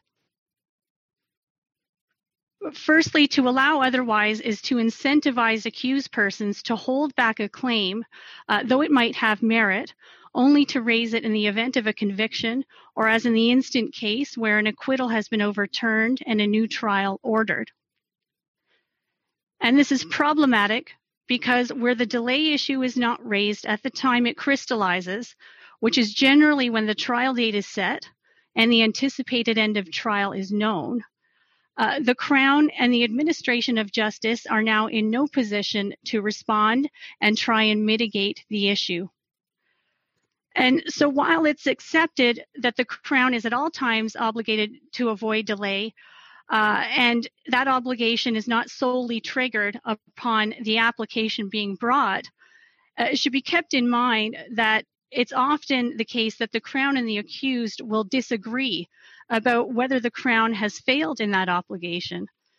And so the Crown may well be of the view that much of the delay to that point is attributable, for example, to a discrete exceptional circumstance or to some defense caused delay or waiver, for example. So that the matter is re- so that the fact that the matter has reached the Jordan date is not necessarily indicative that the Crown has failed in its obligation to move the matter forward and now should be taking further steps uh, in the absence of any complaint in that regard. Furthermore, witnesses and complainants will have been put uh, through a trial. The judge will deliberate, and upon conviction, a sentencing hearing must take place, all of which could have been avoided right from the outset, uh, where the claim had some merit and was raised in a timely way. It also does not serve an accused to hold back a claim as a sort of plan B. And the reason for that is that she may never get another opportunity to raise it. Uh, leave to appeal may be denied, or she may not be permitted to raise it post trial. There may be no second trial at all. And so there should be an incentive to raise it as soon as it is possible to do so for that reason, lest the claim be lost. Should it, uh, should further, it not, should, other, it, should it not be possible for an accused person to say, I want a disposition on the merits, I, I think I should be acquitted, and, Judge, I'm making my stay application. In other words, to ride both horses at the same time, but both within the first trial. Justice Rowe, we agree with that uh, completely. Uh, it may well be that there's a presumption, at least in Ontario, of 60 days uh, to bring the application in advance of trial. Having said that, that need not occur on the direction of the trial judge. And it can be also kept in mind that in other instances, it may not have been possible to bring the claim prior to the start of trial. Um, for example, trials can sometimes be set as marked to occur with or without counsel, and the time to raise the claim beforehand is passed uh, before counsel is retained and, and able to uh, review that record. Delays in receiving transcripts can occur as a practical matter. And in other instances, the Section 11B issue only crystallizes when additional trial dates have to be added midway through the trial uh, because it went over long, notwithstanding best efforts of the parties. And in these instances, so long as the application is brought and heard before the end of trial, as KGK defines it, uh, there's nothing preventing the trial judge from then deliberating on both the motion and the trial evidence, and then delivering both a verdict and then a ruling. And this is preferable then in my submission because the accused now has both decisions and can pursue an appeal with respect to either or both, and because the application will have been determined by the judge who was there to observe the conduct of the trial and is therefore best positioned to decide the application. And so it's not so that an accused must necessarily make a stark choice between pursuing an acquittal on the one hand and raising the claim for delay on the other. Can I just ask you something? I just want to make sure that I'm understanding the implication of your submission at paragraph 20. When you say where the steps needed on a retrial are truncated, for example, where a little more than the trial itself is required, defense has a powerful argument that the delay below the ceiling is nonetheless unreasonable. So, are you effectively saying that even though there's a bright line drawn after the first trial is over, we can still look retrospectively over that bright line back to the first trial and say, well, look, this and that occurred at the first trial, and, and that should have accelerated matters. It's open for the defense to say that should have accelerated matters at the second trial. Um, yes, insofar uh, as the fact of the matter uh, being a retrial can be uh, a, a, relevant consideration on whether or not the matter took markedly longer than it ought to have. And what should not inform that consideration is the length of the delay on trial one per se. But an accused, for example, has a powerful argument to make that where nothing's changed uh, with respect to the content and the tenor of trial number two, there's no new lawyers, there's not a new uh, set of uh, pretrial applications, for example, then there should be a room there to make the argument that uh, the trial ought to have occurred uh, sooner uh, because there was no uh, disclosure issue on the front end. There was no need for further judicial pretrials and right. so forth. Okay. Yeah. Thank you very so much. To that, to that extent, it's relevant. I'm sorry your time is up. Thank you very much. Thank you. Thank you. Ms. Uh, Banturakis. Chief Justice, uh, Justices, uh, with the time I have today, what I hope to do is to address a question posed by Justice Cote uh, earlier with regard to when Section 11B pretrial delay applications ought to be brought. Uh, and that will be my focus, subject to any questions. And British Columbia's answer to that is that generally speaking, these applications should be brought as a pretrial application in the original proceedings. Now, I acknowledge, and British Columbia acknowledges the uh, comments made by my friend for Ontario with regard to circumstances which may arise in the trial process, which which prevent the bringing of these applications pre-trial necessarily. For example, in the situation where there's a continuation, but generally speaking, these applications should be brought before trial. And the reason that we say that, and I will expand on it, is that in our view, such an approach gives full effect to the process related concerns identified in Jordan, specifically the procedural impediments uh, that can exist to a speedy trial. It also gives effect to the animating spirit spirit uh, of Jordan in terms of incentivizing the efficient use uh, of court resources uh, and moving matters along. The other point I would make, and this relates also to my answer to Justice Cote's question, is that the question of when or if first trial delay can be challenged on retrial and when Section 11B applications can be brought um, to be decided in this case may well have impact beyond the retrial context. And so uh, I think here, for example, of Section 11B applications that are brought when trial is very imminent, when trial is already underway, or when trial is concluded, including when a finding of guilt has been made. Uh, and British Columbia would urge and encourage this court to take those broader impacts into account uh, when deciding this case. Should we be bringing in a rule, excuse me, should we be bringing in a rule like we do in other situations? Uh, for example, where an abusive process application is brought early or there's some evidence that's been lost.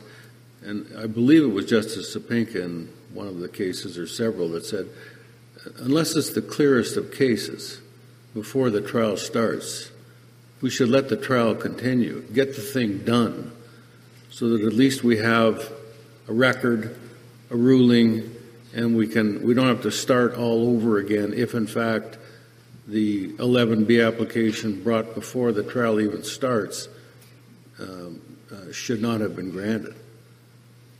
Well, I think the answer to that, Justice Moldaver, in my submission would lie in Jordan's animating precepts. That is, Jordan now should provide us the means first to mitigate delay, but if that mitigation is not possible, to determine that in advance of trial. And I acknowledge that there are circumstances where that won't occur. But the reality is, is that Jordan aims, my understanding, to uh, address the situation and avoid the situation where delay applications themselves compound delay. And in my submission, there's a real concern here with regard to the impact of late brought trial delay applications, uh, not only with respect to retrials and the expenditure of resources in that context, but also, for example, applications that crystallized earlier but that are brought only when trial is imminent or already underway. We have situations where trial dates that have been set months in advance are scuttled. Uh, continuation dates are required where they otherwise might not be or as in this case, significant and resource intensive steps are taken that may ultimately prove academic. Uh, we've cited several examples of cases uh, in our factum at paragraphs 23 and 25 where trial courts grappled with how to deal with uh, a situation where, for example, a jury trial is about to start in a week. Uh, and uh, what do we do now that we have an 11B application? Do we proceed with the trial? Do we not? Uh, what do we do? So these are significant expenditures of resources and they tax the system and ultimately affect its efficiency. I would also add to that that they have an impact on the broader spectrum of interests that Section 11B protects. So not only with respect to the accused interest in a, in a speedy trial, but also the interests of victims and the public interest in the efficient functioning of our system. I wonder, I wonder though if this is really the case to be looking at that because that's not this case, right? And and and it's it's not a particularly easy concept to grapple with that you're that you're speaking of, particularly in light of of what we said in KGK about Jordan ceilings applying um, until uh, the actual or anticipated end of the evidence and argument. Um, what, what you're saying isn't necessarily completely incompatible with it, but it's not obviously. There's some tension, and um, I mean, if this is a public service announcement that you're making to us, that's one thing, and we can keep it in mind. But I, I, I'm really not sure that this is really the case where we are in a position to consider those because there's so many contingencies floating around. I just want to signal that to you. Chief Justice, may I have leave to respond? Sure. Yeah. Go ahead. Thank you. Uh, Justice Brown, I appreciate your point. Uh, the only thing that I would say and emphasize, as I said at the outset of my submissions, is that regardless of whether the court chooses to actively engage uh, with these points in the context of deciding this case, uh, the reality is, is that the comments this courts make uh, with regard to um, the timing of 11B applications in the retrial context may very well subsequently be relied on and considered in deciding these other timing issues. And I would encourage the court to consider those broader impacts in deciding this case. Thank you very Thank much. You. Thank you. Mr. Matthew uh, Greiner. Good morning, Chief Justice, uh, Justices. Um, Alberta has uh, intervened only on the second question posed by the appellant. That's the um, issue of, of how to uh, assess delay for a retrial following appeal. Uh, it's our position that the correct framework for that analysis was set out by the Alberta Court of Appeal in uh, the JEV decision uh, and applied by that court in uh, JAL and TWS. There's two points that, uh, time permitting, I'd like to emphasize this morning. Um, the first is that the emphasis in the JEV analysis is on the retrial, the time to complete the retrial, um, and would not look um, except as a factor in that analysis to the time to complete the first trial. And it, it's my submission that that's the appropriate approach to take. It's consistent with, as my friends have uh, already discussed, the obligations on all parties to make efficient use of judicial resources. Um, that would uh, in my submission uh, include a presumptive expectation that where there's concern about delay, that concern would be raised at the earliest uh, reasonable opportunity. Um, I, I, would highlight also the concern uh, that Alberta has where delay is asserted for the first time only after the disposition of an appeal. Um, that obviously the concerns about the waste of judicial resources are heightened in that case where uh, potentially uh, the entire appellate proceedings are rendered moot by the existence of delay which would have warranted a stay had it been raised in a timely manner. Um, and second, that what's contemplated where that delay is raised for the first time after appeal is essentially a litigation by installment uh, of sort of arguing an appeal on one set of grounds. And if those are unsuccessful, uh, then raising a new issue, that being the original delay uh, in the trial court and potentially having to relitigate that uh, on appeal a second a second round. Mr. Um, Mr. Grenier, uh, can I, I, take all these points and, and, they're well made in your factum. I, I, have one specific question about JEV, and it's the one that's been um, uh, bandied about in the first portion of this hearing. It has to do with at paragraph 43, the, the, the last factor, E, uh, take, that are to be taken into account for the assessment of the delay in the second trial and that is at least some consideration should be given to how long it took to prepare for and complete the first trial, together with the amount it took to prepare for and complete the retrial. Now, this is stated in JEV after it's been mentioned already that the trial is going to be set on a priority basis, that it's normally going to be a shorter trial, it's going to be dealt with. Uh, the expectation is that it'll be dealt with uh, with, with due dispatch. I'm wondering what exactly, what room is there for that consideration? And in a case, without asking you to comment on the facts here, but in a case where in the first trial the delay was above the presumptive limit, how does that consideration get factored in? And I ask it because the Court of Appeal in Alberta makes this comment after having cited Justice Pacheco in a case called Fitts, where he is he implores courts to be open to the suffering of an accused through the, a delay that would otherwise be unrecognized. I, I, suppose to an extent it's my position that um, some of those factors in the Court of Appeals analysis are are overlapping to some extent. And so, uh, in consideration of this sort of last look, uh, you might call it at global delay, um, I would suggest it's important to look. And one of the examples the Court of Appeal gives in JEV is that where the first trial has taken, you know, near the ceiling or, or perhaps in excess of it, um, that the um, in that sense, the suffering, the anxiety that the accused has been subjected to um, from the outstanding charges, which of course is the fundamental uh, animating purpose of Section 11B is protection against that. Um, it's appropriate to consider the retrial delay in that context. And so a longer delay to the first trial, even if it was at the time reasonable, uh, may impose obligations uh, where a matter comes back to retrial, um, that that second trial be completed in an even shorter time. But that assessment in my submission would also have to take account of um, all the circumstances relating to the second trial, so including issues like changes of strategy, uh, changes in the evidence, changes in the issues. Thank you very much. Thank you. Euh, la Cour va prendre sa pause du matin. Alors, on revient à 11h15, 15 minutes. Merci, veuillez vous asseoir. Maître Gramaillot. Alors, Monsieur le juge en chef, Mesdames, Messieurs les juges, bonjour. Alors, euh, je ne suis pas ici pour réinventer la roue. Je crois que celle que vous avez conçue en juillet 2016, elle tient la route et elle va s'adapter avec élégance au terrain quelque peu chaotique des procès multiples.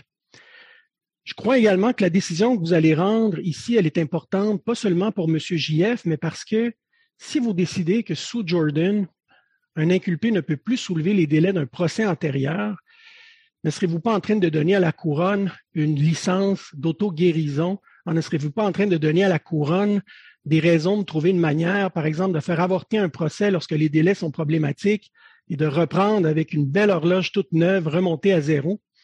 L'inculpé, lui, devra-t-il déposer une requête en délai à chaque demande de remise pour ne pas se faire imputer une renonciation implicite? Alors écoutez, c'est certaines des questions avec lesquelles peut-être vous devrez jongler.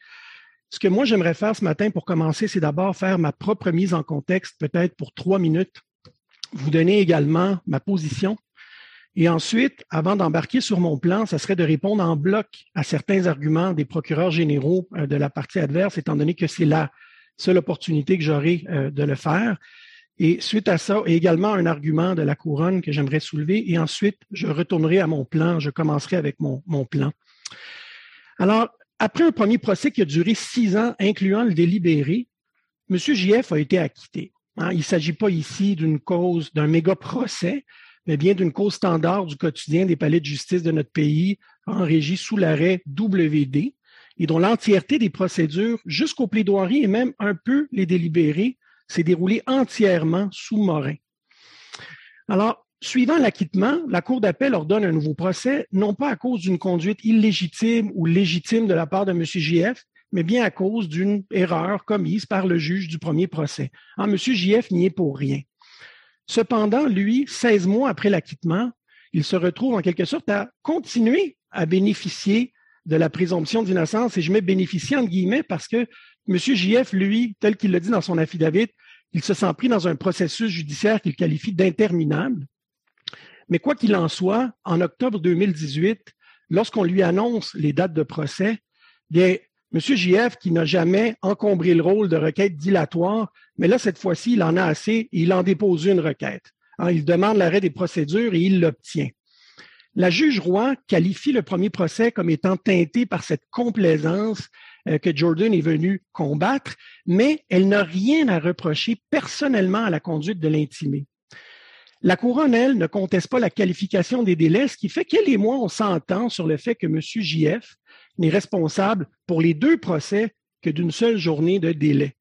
Cependant, selon la couronne, M. JF devrait, en fait, euh, puisque M. JF a déposé sa requête au deuxième procès et non pas au premier, sous Jordan, cette violation chiffrée à 62 mois ne devrait pas être considérée. Alors, moi, je m'inscris en faux vis-à-vis -vis cette prémisse de la couronne. Je vous soumets tout d'abord que Jordan s'applique au procès antérieur. On n'a pas besoin de sortir de Jordan, que ce soit pour un procès, quatre procès, six Alors, procès. À quoi ça sert de, à quoi ça sert de donner un nouveau procès si de toute, à l'évidence, les, euh, les délais seront expirés? Euh, peu importe, il n'y a, a, plus lieu d'avoir un deuxième procès, comme, comme disait mon, mon collègue Cassirer. Ces dossiers-là sont mornés. En fait, Monsieur le juge, si vous me permettez, je ne suis pas d'accord avec ça. Je pense que d'abord, il y a une solution, c'est de ne pas permettre à un inculpé d'additionner les délais des deux procès, de les comparer à un seul plafond de Jordan. Et je pense que si la couronne a fait son travail lors du premier procès, elle n'aura pas d'inquiétude qu'une violation sérieuse pourra lui être opposée. Et permettez-moi même de compléter de la manière suivante. Euh, lorsque euh, la couronne euh, décide, fait le choix d'aller en appel, elle est consciente des délais dont elle est responsable, mais plus que ça, lorsque la Cour d'appel ordonne un nouveau procès, la couronne fait le choix ici, un choix en vertu de son pouvoir discrétionnaire de poursuivre, et elle décide de reprendre les procédures. Maintenant, si elle avait plutôt décidé de ne pas reprendre les procédures étant donné le long délai, est-ce qu'on aurait dit à ce moment-là qu'il s'agit d'une attaque collatérale vis-à-vis -vis du jugement de la Cour d'appel? Certainement pas. Et non seulement ça, on aurait même, dans le, dans le contexte où la couronne admet 62 mois de délai, on l'aurait félicité peut-être de cette décision-là qui évite un procès inutile et justement le gaspillage des ressources. Alors posez-vous la question dans ce dossier-ci, c'est qui qui gaspille les ressources? Est-ce que c'est M. JF ou est-ce que c'est la couronne? Maître, la couronne dit, votre confrère Maître Tremblay ce matin dit euh, que la requête euh, sous 11B aurait dû être déposée soit pendant le processus en appel, ou encore euh, tout de suite après l'ordonnance de nouveau procès, au lieu d'attendre six mois à, peu près là, après l'ordonnance de nouveau procès. Qu'est-ce que vous répondez à ça? Mais premièrement, donc votre question, si je comprends bien, il y a deux parties. Il y a la question de déposer à l'appel et ensuite, au moment opportun, au deuxième procès. Donc, concernant l'appel, il faut comprendre ici, le préjudice n'est pas, c'est subjectif. Hein? Chaque, chaque inculpé le vit d'une manière différente et comme le soulève la Cour d'appel lors de l'audience, bien, un inculpé peut vouloir, peut avoir des avantages à, vouloir se battre pour un acquittement. Hein, ça peut être le cas dans les cas de violence conjugale où, par exemple, il y a également un recours parallèle en matière familiale où la garde est disputée et donc le procès criminel peut avoir un impact. Alors, cette personne-là peut obtenir l'acquittement. Et lorsque la couronne va en appel, Donc, elle est traînée en appel, cette personne-là. Et donc, elle peut encore vouloir se battre pour faire maintenir cet acquittement-là. Mais lorsque le nouveau procès, lorsqu'on leur donne un nouveau procès, que la personne, là, elle réalise que tout est à recommencer, frais d'avocat, euh, donc le stress que ça implique et tout le kit, alors peut-être que cette personne-là, elle frappe son mur à ce moment. Alors, un autre inculpé elle frappe son mur, mais, son mur lors du premier soyons, procès. Soyons réalistes. Je m'excuse de vous interrompre, mais soyons réalistes. Elle frappe son mur. Elle ne le frappait pas après six ans. Puis là, maintenant que la Cour d'appel ordonne un nouveau procès, ben là, elle en a assez. Vous pensez pas qu'effectivement, il aurait été préférable pour l'accusé de présenter son moyen, si tant est qu'il était convaincu que les délais étaient déraisonnables à ce moment-là, plutôt que d'attendre, prendre sa chance? Il a pris sa chance. Il a été acquitté en première instance. Laisse aller les choses. La couronne s'en va en appel. Euh, prend sa chance. Là, la cour, la, cour d'appel dit non, un nouveau procès. Ah, ben là, par exemple, on va la présenter la requête, c'est ça? En fait, Monsieur le juge, je répondrai à votre question de la manière suivante. Je ne pense pas que le dossier vous permet. Peut-être qu'il y a certains dossiers où la preuve va, va aller dans ce sens-là. Ici, le dossier ne vous permet pas de tirer la conclusion que Monsieur voulait nécessairement se battre pour un acquittement. On ne connaît pas les raisons. Ce que je vous soumets, en fait, c'est que Monsieur JF, euh, il a euh, déposé sa requête et il a déposé un affidavit détaillé. La renonciation ou la preuve de la renonciation, c'était à la couronne de l'affaire. Elle a eu l'occasion de poser des questions à M. JF lors de l'audience de la requête. Elle a choisi de ne pas le faire malgré l'affidavit qui a été déposé. Donc, elle doit vivre avec le silence de M. JF. Et donc, ce n'est pas le dossier dans lequel on peut dire qu'ici, euh, on ne peut pas inférer aucunement une intention quelconque, à part le mais, silence. Mais, mais, mais, j'aurais pensé, j'aurais pensé que si M. JF s'était inquiété de ce long délai, il n'aurait pas attendu aussi longtemps pour déposer sa requête. Pourquoi le résultat ne, ne repose-t-il sur ce point-là? Mais en fait, je reviens un peu à ce que je disais, Monsieur le juge, c'est que je crois que euh, que ce soit l'inculpé A qui pour des raisons données, décide de déposer sa requête au premier procès parce que c'est trop, ou l'inculpé B, quel qui qu'il soit, qu'il dépose sa requête au deuxième procès, les deux déposent leur requête à un moment où ils, sont, ils bénéficient de la présomption d'innocence et les deux sont protégés vis-à-vis -vis le préjudice depuis le début de l'inculpation. Alors, l'interruption, elle est causée par un appel ici, mais comme je vous l'ai dit plus tôt, je suis d'avis que si, à partir du moment où on n'additionne pas les délais des deux procès et qu'on les compare pas à un seul plafond de Jordan, si la couronne a fait son travail, a accompli son devoir sous 11B au premier procès, bien à ce moment-là, euh, écoutez, elle n'a pas à s'inquiéter qu'une telle situation se produise lors du deuxième. Mais à ce moment-là, c'est un point important que vous soulevez. Vous parlez d'obligation, de responsabilité. Puis quand on regarde Jordan, euh, l'application de Jordan, dans Jordan, on dit tout le monde a une responsabilité. Alors, le temps de la complaisance, c'est terminé. La couronne a des choix à faire euh, et la défense a des choix à faire. Et dans ce contexte-là, quand on parle des choix de la couronne, je suis d'accord avec vous, ils ont des décisions à prendre. Ils doivent mener le dossier rondement et ne pas euh, encourir de délais indus. Mais la défense aussi a des obligations. Elle a l'obligation de faire valoir ses moyens dans les meilleurs délais. Le temps des cachettes, c'est terminé. On a dit ça dans Jordan. Vous avez un bon point, Monsieur le juge, mais malheureusement, euh, dans le dossier qui nous occupe, on ne peut pas exiger de Monsieur JF de faire preuve de clairvoyance ou de, de s'imaginer le futur qui n'existe pas. Au moment où son procès se termine, au moment où les plaidoiries se terminent, Jordan n'existe pas. On ne peut pas lui demander d'avoir une conduite vis-à-vis un cadre qui ne lui est pas encore soumis. le verdict n'a pas, été, le verdict, le verdict n'a pas, le verdict n'a pas encore été prononcé. C'est arrivé, Jordan, entre le moment, entre le premier procès et, l'inscription en appel. Ça, je suis d'accord, c'est sûr. Mais au moment où Jordan est rendu, le procès, au sens de Jordan, donc entre l'inculpation et les plaidoiries, c'est terminé. Alors, ce que je vous soumets, Monsieur le juge, c'est qu'on ne peut pas reprocher à, l'inculpé, peut-être si lui, il voulait se battre, par exemple, pour un acquittement, si c'était ça l'avantage qu'il essayait de tirer de ça, et qu'il l'obtient, mais de dire qu'au procès suivant, il a renoncé euh, à faire valoir son droit, mais ce n'est pas une renonciation claire et non équivoque, c'est une renonciation qui dépend uniquement du fait qu'un juge de première instance commette une erreur de droit et qu'une cour d'appel tranche qu'il y a eu une erreur de droit effectivement et qu'un nouveau procès est ordonné. Alors on est loin. Le fait qu'un juge ou qu'une cour d'appel tranche qu'il y a eu une erreur de droit, ce n'est pas la preuve du caractère éclairé d'une renonciation.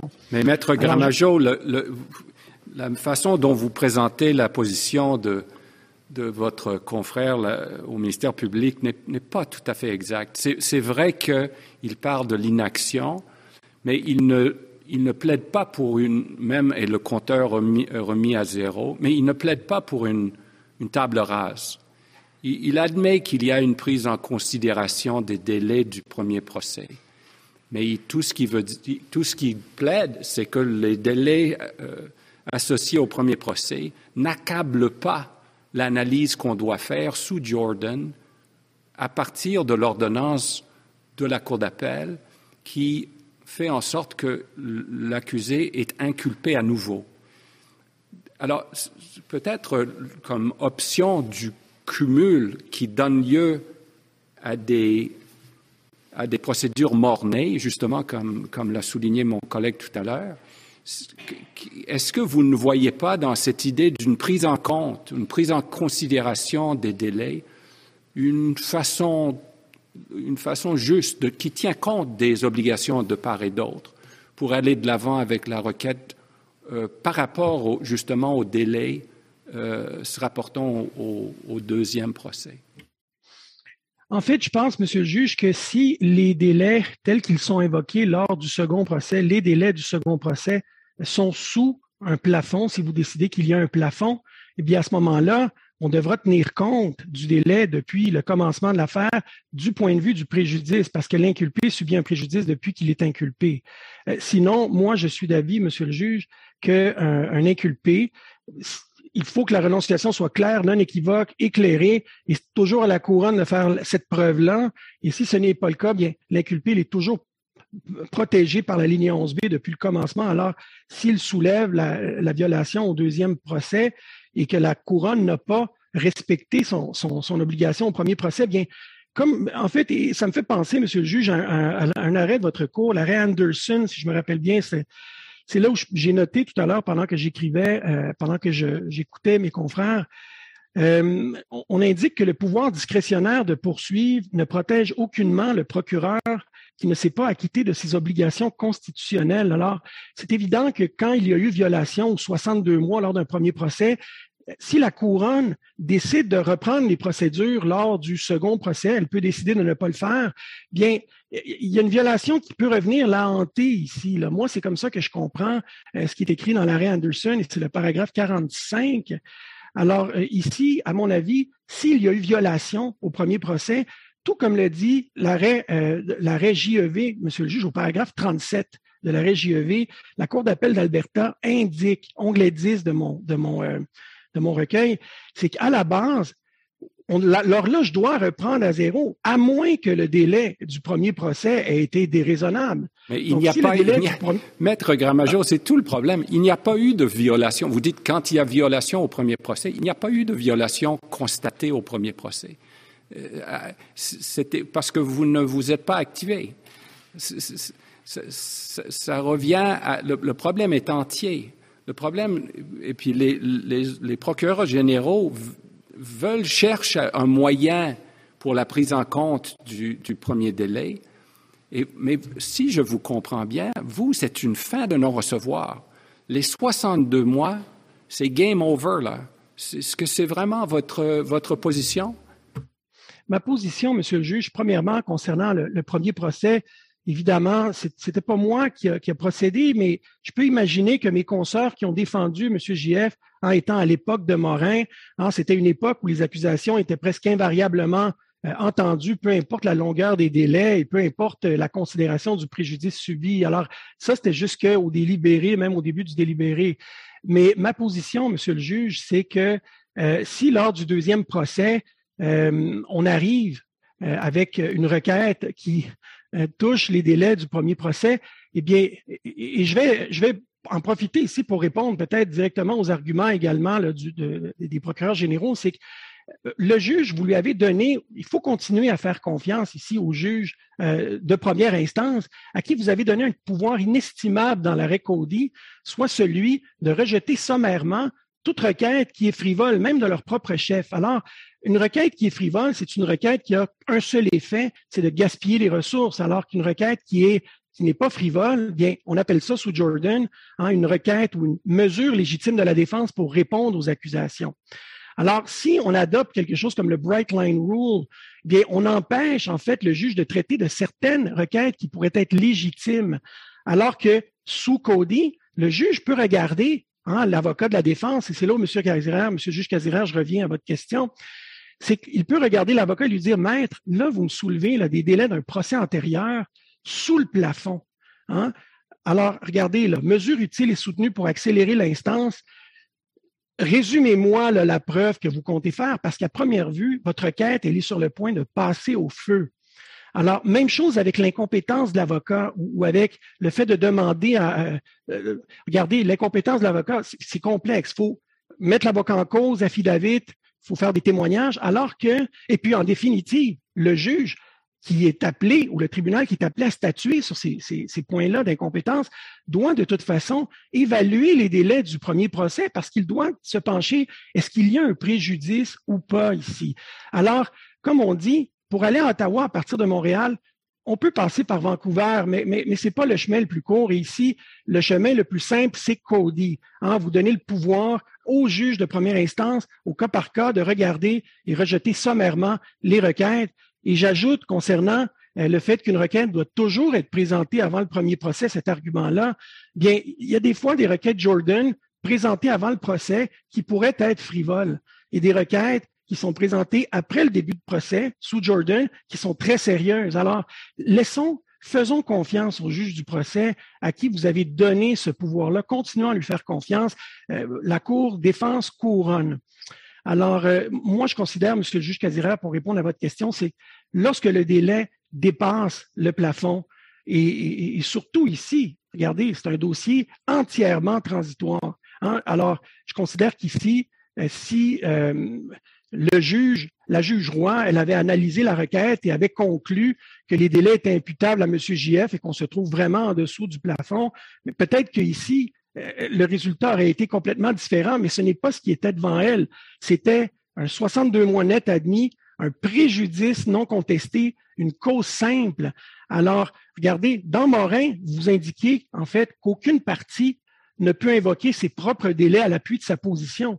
Mais je vous soumets que c'est exactement ce que la couronne fait dans ce dossier. Elle vous dit, écoutez, le délai net de 62 mois là, qui nous est imputable, couronne à nous, il est tellement long que le fait qu'il soit si long que ça, là, M. JF ne devrait pas pouvoir l'invoquer. Alors, la couronne ici, hein, elle, invoque ses propres délais à l'appui de sa position. Le fait que ce 62 mois, c'est tellement long, bien, euh, M. JF ne devrait pas euh, avoir le droit de le revendiquer, alors que c'était sa responsabilité à elle de mener l'accusé à procès dans un délai raisonnable. Alors, Maître euh, Gramajo, supposons, Maître Gramajo, juste pour bien comprendre votre position, euh, on a une ordonnance d'un nouveau procès. Il y a une requête pour arrêt des procédures euh, qui soulève euh, le délai encouru lors du premier procès. Est-ce que je comprends que vous dites on peut regarder ces délais passés là? Et là, vous insistez beaucoup sur la longueur du délai ici dans le premier procès, mais supposons, par hypothèse, que le délai lors du premier procès avait été de 30 mois et 15 jours. Est-ce que c'est votre prétention qu'on devrait traiter ça de la même façon qu'un délai de 62 mois? Comment on doit regarder ces délais passés-là? Est-ce qu'on doit les regarder en appliquant un plafond Jordan ou de façon plus souple? Écoutez, Madame la juge, moi, moi je suis, disons, point de vue de Jordan, j'essaye du moins d'être un, puriste, si vous voulez. Moi, écoutez, ce que je tire de l'arrêt Jordan, c'est que lorsque le juge L'inculpé est protégé depuis le début sous la ligne 11B. Ce n'est plus Morin qui, dicte, c'est Jordan. Et Jordan dit que si, une fois le délai net, le délai, euh, c'est-à-dire les délais soustraits à l'étape du délai brut, on a un délai qui dépasse le plafond, bien, hein, c'est à la couronne de justifier pourquoi le délai est dépassé. Maintenant, c'est évident, Madame la juge, que si après les déductions, on se trouve sous le plafond, eh bien là, à ce moment-là, le dépôt tardif de la requête, la tardivité à, avoir déposé le requête, elle peut avoir un poids très sérieux parce que euh, ça démontre que l'accusé n'était pas pressé de se faire juger, donc il n'a pas pris des mesures utiles et soutenues pour accélérer l'instance. Alors à ce moment-là, ça devient pertinent, mais pour répondre à votre question, Madame la juge Côté, je considère que, que, que ce soit traité au premier procès ou au procès antérieur, écoutez, euh, ça n'a aucune différence. Quant à moi, c'est quand l'accusé est, traîné en appel. C'est là où le bas blesse peut-être, ce que je vous suggère, c'est que dans l'éventualité où au premier procès, c'est un procès de, euh, de, ça prend 26, 20, 20, 20, mois. Mais là, on arrive euh, donc sous le, plafond de Jordan, il n'y a pas de requête, euh, on s'en va en appel, on revient. Deuxième procès, ben là, il prend 11 mois. Selon votre euh, théorie, on devrait, on devrait additionner tous les délais du premier et du deuxième procès, alors que les deux sont dans les délais raisonnables selon Jordan. Absolument pas, Monsieur le juge. Ce que je vous dis, c'est que lorsqu'on arrive au deuxième procès, en principe, si le délai du... L'horloge reprend à zéro, mais avant de se demander est-ce que l'horloge reprend à zéro ou non, c'est est-ce que le délai du premier procès est déraisonnable en soi? Si le délai du premier procès est raisonnable, eh bien là, on va regarder les délais du deuxième procès selon une analyse qui lui est propre, un cadre qui lui est propre, comme le dit la Cour d'appel du Québec. Maintenant, la Cour d'appel d'Alberta, elle a été obligée d'aller vers un cadre comme celui-là parce que les délais dans JEV n'étaient pas déraisonnables au premier procès. Et elle, ce qu'elle indique, son cadre, c'est un, un cadre sans plafond. Alors, peut-être que vous allez aller dans cette direction-là, peut-être que vous irez dans une autre direction, mais mon point étant que les délais du procès antérieur, monsieur le, monsieur le juge en chef, ils doivent être considérés lors du deuxième procès euh, quand ils sont en soi raisonnables, seulement sous le test, sous le plafond, s'il y a des plafonds, ou s'il n'y a pas de plafond également pour tenir compte du préjudice depuis le début de l'histoire. Euh, mais par contre, s'il y a un plafond diminué au deuxième procès et que le délai du deuxième procès en soi dépasse ce plafond-là, le premier procès, on a déjà déterminé qu'il était raisonnable, ce délai-là, dans un cas comme celui-là, mais le délai du deuxième procès étant déraisonnable, ça entraîne l'arrêt des procédures. Si c'est sous le plafond, bien là, il faut regarder aussi le préjudice depuis le début de l'histoire. C'est ce que je répondrai, monsieur le juge. Est-ce que j'ai bien compris, Maître Gramajo, que vous concédez que l'horloge reprend à zéro? Est-ce que j'ai compris ce que vous venez de le dire? Oui, je l'ai dit, mais il faut bien comprendre ce que je dis ici, Monsieur le juge, c'est que je dis rien de différent de ce que, euh, ce que dit la Cour d'appel du Québec dans le jugement qui est attaqué. Et, et c'est pas différent non plus de ce que la Cour d'appel d'Alberta indique dans JEV au paragraphe 37. Donc, l'horloge, on analyse d'abord les délais du premier procès, du procès antérieur. C'est l'approche en deux étapes suggérée par la Cour d'appel. Si le délai du procès antérieur est déraisonnable, Monsieur le juge Casiraire, l'analyse s'arrête à ce moment-là. Mais si le délai hein, du nouveau procès, euh, si le délai du procès antérieur, lui, euh, à ce moment-là, il n'est pas, euh, il n'est pas déraisonnable. en fait, ben là, la Cour d'appel a décidé dans notre dossier que l'horloge reprenait à zéro. Maintenant, est-ce que, vous devriez aller avec cette approche-là? Oui, monsieur le juge, je vous écoute. Mais c'est pas, je, je, pense que je vous ai compris. mais mon point, c'est que conceptuellement, si vous admettez que ça, l'horloge reprend à zéro, la question devient pourquoi? Pourquoi l'horloge reprend à zéro? Mais c'est parce que l'accusé est inculpé à nouveau à partir de l'ordonnance du nouveau procès de la Cour d'appel pour donner du sens à l'action du cours d'appel et du sens à la requête Jordan qui vise le deuxième procès, il faut que le deuxième procès soit le focus de l'analyse. Et ceci devrait partir, comme vous le dites, à partir d'une horloge qui commence à zéro. Et donc, il me semble que j'essaie de comprendre comment vous à première vue, c'est l'argent, c'est le beurre et l'argent du beurre que vous demandez. C'est-à-dire, Monsieur le juge, ce que je demande, je veux juste, je veux juste être clair. Je suis désolé si j'ai été confus dans ma réponse, peut-être. Euh, premièrement, j'ai toujours plaidé en première instance en appel que c'était l'arrêt Collins de votre cours qui s'appliquait. Hein, c'est-à-dire dans Collins, qui est un arrêt qui est venu avant, euh, qui est venu après pas de vin. hein, la Cour suprême, votre Cour, avait décidé qu'on pouvait, lors d'un deuxième procès, invoquer les délais d'un procès antérieur. Donc, ici, la question pour laquelle, et je veux juste être très clair ici, Monsieur le juge, la question de l'horloge qui repart à zéro, pourquoi la Cour d'appel indique que ça doit reprendre à zéro? C'est à cause des plafonds Jordan. C'est une question, quant à moi, qui est technique parce que c'est évident que si on permettait à un accusé d'additionner les délais des deux procès, par exemple 25 plus 6, et de là lever la main et comparer à un seul plafond Jordan de 30 mois, eh bien là, il y aurait entrave au pouvoir décisionnel de la couronne discrétionnaire de poursuivre une, cause alors que la Cour d'appel a ordonné un nouveau procès.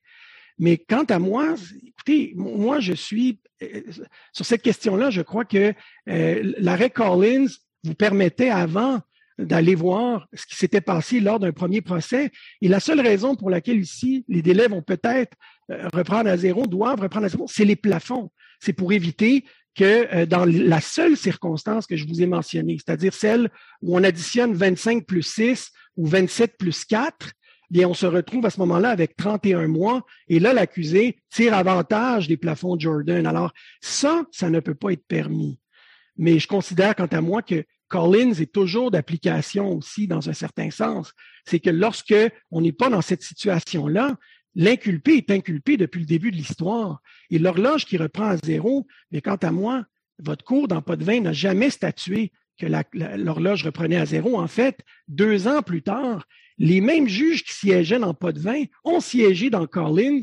Et si l'horloge reprenait à zéro, ils auraient rejeté l'appel de, l'accusé. Alors, ici, on est, on est en présence d'une nouveauté qui est, il existe des plafonds, mais le droit, le droit constitutionnel, Écoutez, j'écoutais mes confrères tout à l'heure plaider le fait que le juge du premier procès n'est pas aussi bien placé que celui du premier pour juger des délais du procès antérieur.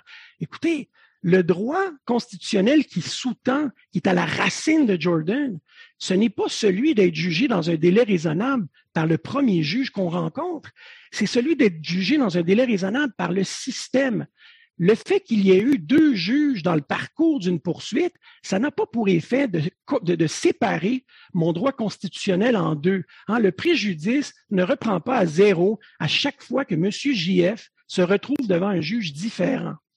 Alors, je suis ici d'avis qu'un inculpé, il l'est depuis l'inculpation. Peut-être, en fait, un accusé Peut-être qu'il y a une distinction si la personne est déclarée coupable et qu'elle dépose une requête après avoir été déclarée coupable. Mais dans, le cas où un accusé dépose sa requête au moment où il est présumé innocent et M. JF n'a jamais perdu euh, la présomption d'innocence, eh bien, à ce moment-là, l'accusé devrait avoir le droit de soulever même, je veux dire, au moment où il croit qu'il en a assez, il soulève avec sa requête et ce sera au juge de décider d'abord si c'est une requête frivole ou non en base à Cody et sinon bien de, de, procéder, d'entendre cette requête. Alors, c'est ce que j'avais à dire à, ce niveau-là. Maintenant, Madame la juge Côté, tout à l'heure, vous m'avez demandé également relativement au délai du second procès par rapport au moment du dépôt de la requête lors du second procès. Je n'ai pas eu l'occasion de répondre.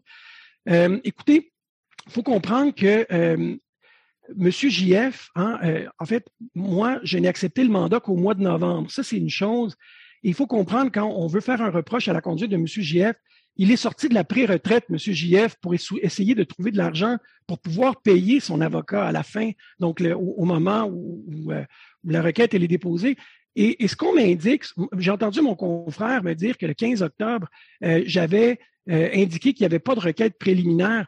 Mais je vous rappelle que euh, ça ressort des courriels. Hein. J'ai confirmé avec le procureur de la couronne par courriel que je lui avais annoncé que la requête s'en venait et que les délais posaient problème en ce même 15 octobre, parce que suite, après avoir été devant la juge, d'avoir fixé les dates, mon client m'a fait savoir à ce moment-là, écoutez, ça ressort là, de l'affidavit que M. JF a indiqué, c'était trop long, le processus a assez duré.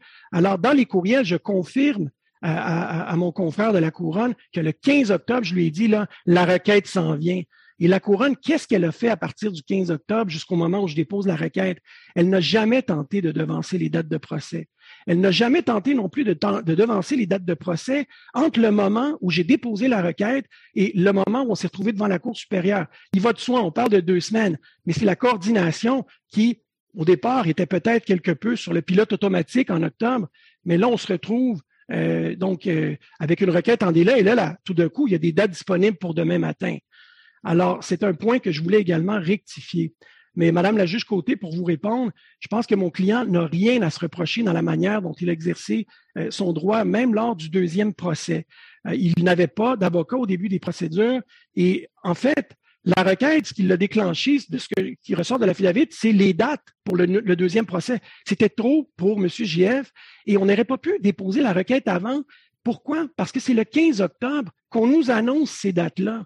Alors, c'est à ce moment-là vraiment qu'on se met en branle. Écoutez, 15 octobre, décembre, j'ai déposé la requête dans le temps des fêtes à Noël. J'ai vraiment fait ce que j'ai pu à ce moment-là, je considère.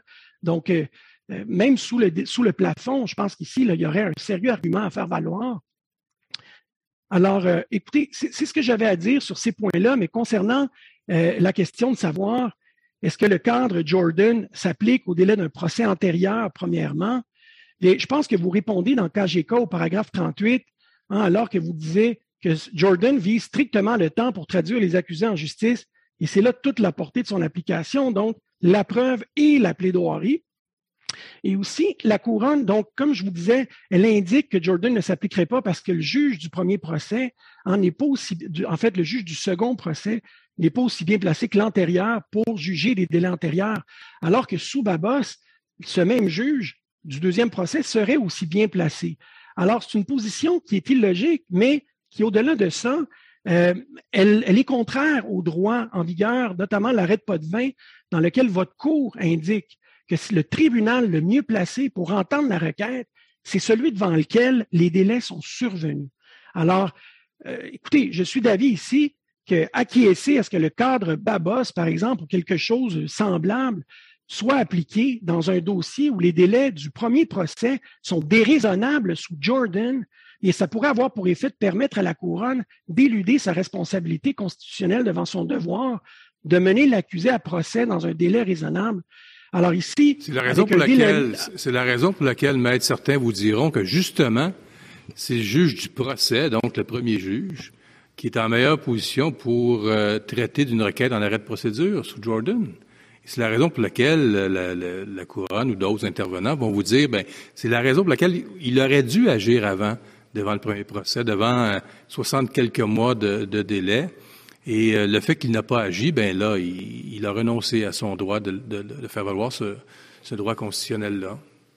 Avec euh, beaucoup de respect, je suis en désaccord avec ça, Monsieur le juge. Je pense que tout ce qui a rapport avec la renonciation au délai, ce qui est un concept différent, quant à moi, du dépôt tardif d'une requête, ça, c'est réglé au moment où on est au brut et qu'on se rend au net. Et ici, la couronne, dans notre dossier, elle n'a pas contesté que 62 mois lui étaient imputables. Maintenant, concernant le dépôt tardif de la requête, eh bien, si je me fie à Jordan encore une fois, ça, ça devient pertinent seulement lorsque le délai, par exemple, il est sous le plafond. Alors qu'ici, on a un délai net final qui dépasse dramatiquement le plafond, ce qui veut dire que le critère sous le plafond non seulement ne s'applique pas, mais que même la mesure transitoire exceptionnelle ne s'appliquerait pas. C'est les deux situations dans lesquelles, depuis Jordan, et je me fie au droit de votre cours, hein, depuis Jordan, c'est les deux situations dans lesquelles on peut euh, venir dire que le dépôt tardif d'une requête joue contre l'accusé, alors qu'ici, écoutez, depuis 2016, les Canadiens ont appris à accepter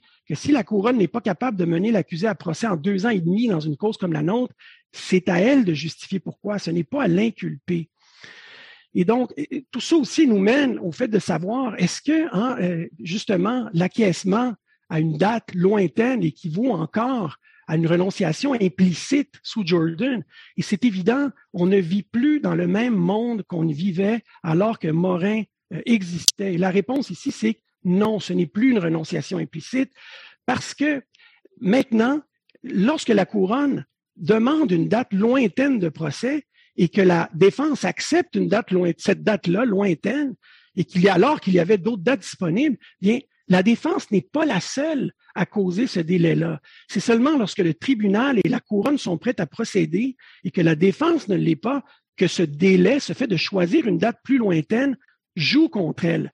Mais évidemment, si lors d'une requête subséquente, une requête en délai, sous le plafond, eh bien, là, tout d'un coup, peut-être que la couronne va se lever et dire, regardez, l'inculpé n'était pas pressé de se faire juger. En la preuve, il y avait des dates en janvier, février, mars, avril. C'est vrai, on a demandé, nous, couronne le mois d'avril, mais la défense a accepté. Elle aurait pu protester, elle aurait pu demander des dates avant.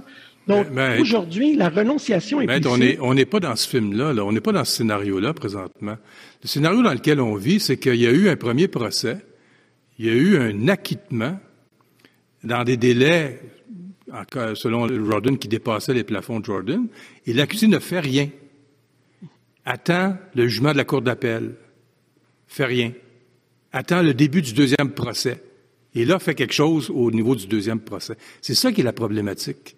Comment on peut faire ça à la lumière des enseignements de Jordan? C'est-à-dire, monsieur, le juge, je pense que je suis d'accord que l'accusé n'a pas déposé de requête en appel, hein, ça, ressort, mais de dire qu'il attend, euh, donc de lui attribuer, est-ce que c'était parce qu'il attend, est-ce que c'est parce qu'il n'avait pas vraiment euh, connaissance de ses droits? Tout, ça fait partie du paragraphe 61 de Jordan où on exige que l'inculpé Hein, euh, il, ait conscience de ses droits, qu'il soit pleinement conscient de ce à quoi il renonce. Alors, il n'y a pas de preuve de ça ici. C'est clair qu'il n'a pas déposé de requête. C'est clair qu'il a attendu que la requête a été déposée seulement au deuxième procès. Mais, les circonstances qui font en sorte que M. JF a tardé, on ne peut lui attribuer aucune intention. Et je pense que la juge du procès a statué sur ce point-là en se basant notamment sur les admissions euh, de mes confrères à cet effet. Alors, la seule chose que vous avez devant vous, le seul élément, c'est un long silence. Et le silence, monsieur le juge, c'est ambigu. Ce n'est pas clair et non équivoque. Ça n'équivaut pas à une renonciation, monsieur le juge. Alors, mais oui, je suis d'accord que la requête n'a pas été déposée en appel. Elle n'a pas été déposée avant le deuxième procès. Mais ce qu'on sait, selon le dossier, c'est qu'à un moment, M. JF dit c'est assez, et il dépose cette requête-là, et il est présumé innocent à ce moment-là, et il est inculpé depuis le début de l'histoire. Qu'est-ce que le silence veut dire sinon euh, que M. JF ne s'était pas inquiété de ce long délai? Mais en fait, dans le dossier qui nous occupe, Monsieur le juge, la couronne a admis que M. JF se préoccupait des délais. Alors, on n'a pas cette option-là ici non plus. Alors, que veut dire le silence? Le silence, c'est un silence, c'est une ambiguïté. Le mutisme est une ambiguïté. ce n'est pas suffisant en soi, et je pense que vous l'avez dit clairement dans Ascov, ce n'est pas suffisant pour remettre en doute les intentions d'un inculpé vis-à-vis d'une renonciation à un, droit. Non, je, ne parle pas de renonciation, euh, mm-hmm. parce que comme vous avez dit, il euh, euh, faut avoir plus pour, pour, pour établir une renonciation. Mais c'est votre propos que la silence ne veut rien dire. Et, et, je ne suis pas tellement certain. Je pense que le silence peut dire qu'un accusé est, est content de ce long délai. Peut-être dans un autre dossier, Monsieur le juge, mais ici, vous avez la juge de première instance qui a conclu que Monsieur n'a pas renoncé à son délai. C'est pour ça que j'ai dit un accusé, un accusé. Ah, OK, d'accord. Alors, écoutez, monsieur le juge, peut-être. Ma réponse, c'est peut-être, mais si je me base sur Ascov, bien, si Ascov est encore en vigueur, ma réponse, c'est non. Un silence à lui seul ne peut pas suffire à remettre en doute les euh, intentions de l'inculpé. C'est important, ce point-là, maître, parce que euh, on est en presque en 2022, puis on a rendu Jordan il y a quelques années, puis on disait dans Jordan, c'est plus le cas maintenant de ne rien faire les parties doivent être proactives, que ce soit la couronne ou que ce soit la défense. Donc, ce que vous dites, vous, c'est qu'on retourne en arrière où un accusé peut simplement, par son silence, empêcher le processus de fonctionner, mais on ne lui donnera pas à ce moment-là l'intention de, de, de, de, provoquer des délais. Le silence est ambigu, ça ne veut rien dire. C'est comme de déresponsabiliser finalement la, la défense. C'est comme de dire, Jordan, on a finalement euh, rien dit dans Jordan parce que ce qu'on disait justement, que cette situation-là devait finir.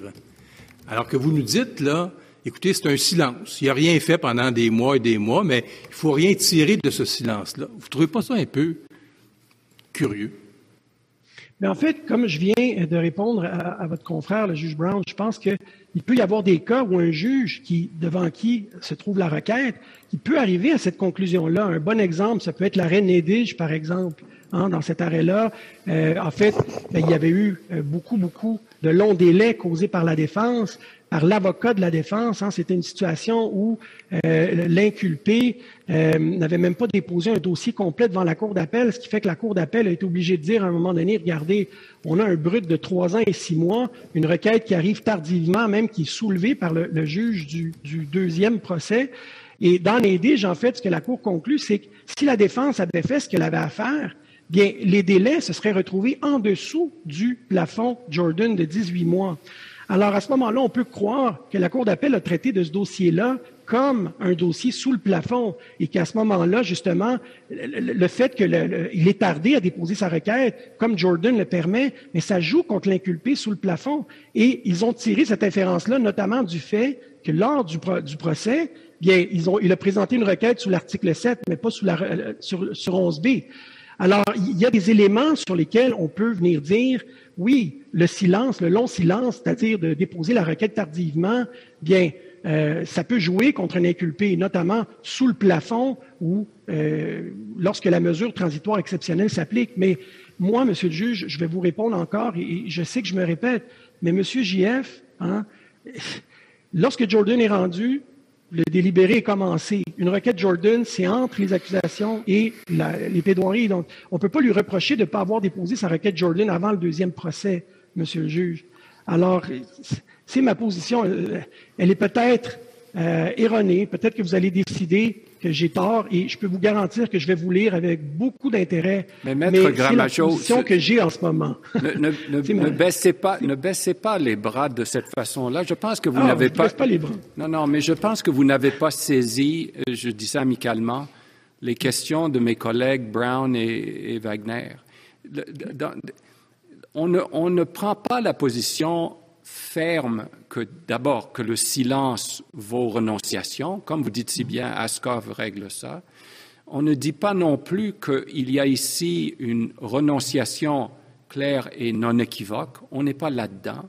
Mais on dit que par son inaction, l'accusé semble avoir accepté un état de choses.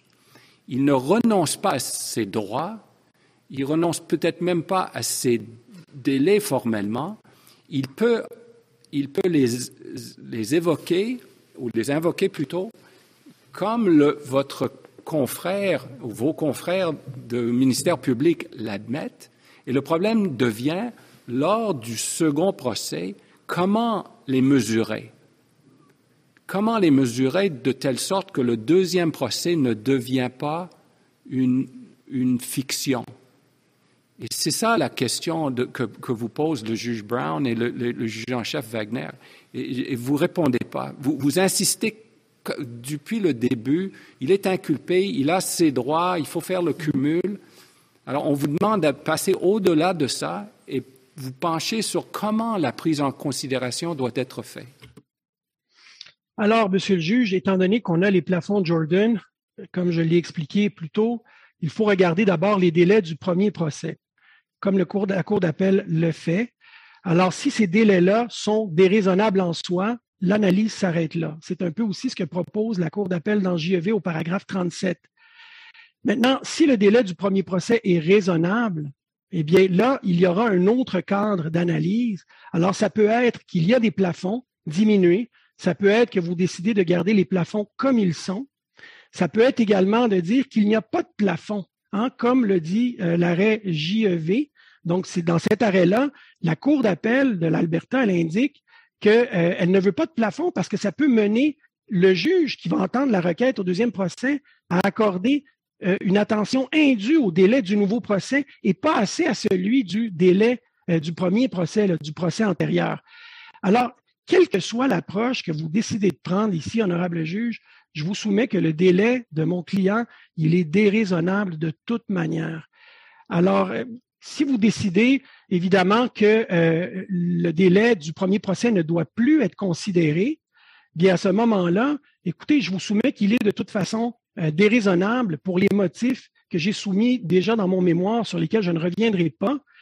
Euh, et donc, je, je, serais vraiment à, me répéter, Monsieur le juge Casiraire, et je pense que peut-être j'ai été moi-même incompris dans mes explications. Je pense que j'avais bien compris la question, mais ce, que, ce que je vous ai soumis, en fait, euh, c'est que euh, le problème, euh, parce que vous, me dites que ce que j'ai dit, c'est qu'il faut cumuler les délais des deux procès.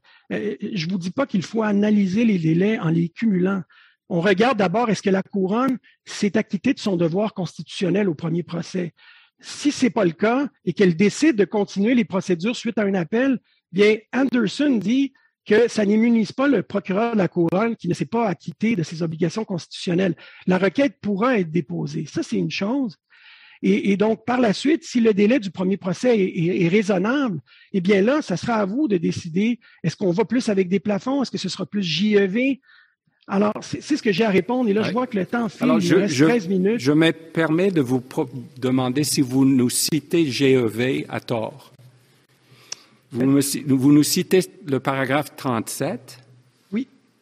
Où la Cour dit I agree with the Court of Appeal in McIsaac that the constitutional clock should start running the moment a new trial is ordered, and that it should start running from zero at that time, i.e., no credit for any unused prior, time prior to the presumptive limit for a charter compliant trial. Voilà. Doing so is logical. Et voici la, le, Doing so is logical in the absence of any suggestion that the time it took to complete the original trial was unreasonable. Mais attendez donc, attendez. Si Gak Mackay, Majay, je me prononce peut-être mal, je m'en excuse, et euh, qui est un, une affaire du Québec. Et si on regarde ce dossier de la Cour supérieure au Québec, on voit que la juge dans ce dossier-là dit we should not have to revisit the delay for the first trial when no one suggested at the time that they were unreasonable. Alors voici, je ne sais pas si ça vous aide la, la, la, citation que vous nous faites. At the time. Et dans votre dossier, at the time, vous n'avez pas suggéré, comme, comme l'a dit mon collègue, le juge Brown et, le, juge en chef, de sorte que ce n'est pas une renonciation peut-être, ce n'est pas un silence euh, coupable, euh, mais on en tient compte. L'accusé semble avoir fait son lit. Monsieur le juge, je pense en fait que l'arrêt GACMAGE auquel vous référez, il faut d'abord aussi regarder le paragraphe 7 ou le paragraphe 4, et c'est le dernier, dernier sous-paragraphe, et j'aimerais savoir cet arrêt-là devant moi, je ne l'ai pas. Euh, mais dans cette, dans la juge, en fait, Vandeville, elle fait un résumé à l'avance des points qu'elle compte euh, résumer, qu'elle compte maître, maître, je vais vous aider. Allez au paragraphe 76 de votre mémoire et vous allez retrouver euh, le dernier paragraphe du paragraphe 7 auquel vous, je crois, vous voulez référer. Oui, absolument, Madame la juge. Alors, euh, je crois que mon interprétation, Monsieur le juge Casiraire, de, tant du paragraphe 37 de JEV que de GACMAGE, euh, elle, est, elle est correcte, avec beaucoup d'égards. Euh, donc, au départ, ce que la juge Mandeville indique au paragraphe 7, c'est Moreover, when called upon to decide a motion for a stay of proceeding in a second trial, the reasonableness of the delays and compliance to the Jordan framework should be based on the circumstances and delays elapsed once the second trial is ordered. Et c'est ici que c'est important. Inasmuch as the rights of the accused were not infringed under Section 11B of the Charter, the Charter, if he was first tried within a reasonable time. Alors, autrement dit, dans GACMAGE et dans JEV, on a tous les deux des situations où le délai du premier procès était sous le plafond de Jordan. S'il avait été au-dessus du plafond de Jordan, mais peut-être que la décision de Madame la juge Mandeville aurait été différente. Et dans l'arrêt JEV, c'est la même chose. La Cour d'appel, elle ne traite pas du dossier du premier procès parce que le délai, implicitement, on comprend qu'il est raisonnable. Elle ne se penche que sur le délai du deuxième procès.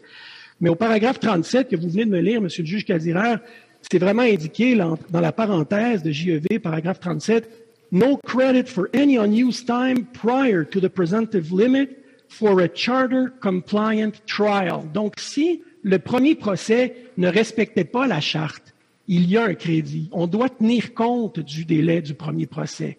Et ça suffit à régler l'analyse. Ici, dans JEV, on n'a pas besoin, il faut passer au deuxième procès. C'est un délai qui est raisonnable. Alors, j'ai peut-être tort, monsieur le juge, euh, en définitive, vous allez me le dire, mais je considère que mon interprétation, tant de GACMAGE que de JEV, est, c'est la correcte. Alors, et c'est celle de la Cour d'appel euh, du Québec euh, dans notre dossier qui nous occupe. Alors maintenant, comme il me reste neuf minutes, j'aimerais pouvoir adresser peut-être certains points parce qu'évidemment, euh, je, je, ne je peux pas anticiper votre sagesse, je peux pas savoir euh, quelle décision vous allez prendre euh, dans, dans, cette cause, mais je peux vous soumettre aussi que, je, avec beaucoup d'égards, le délai du délibéré qui mène au verdict d'acquittement, il est déraisonnable sous KGK.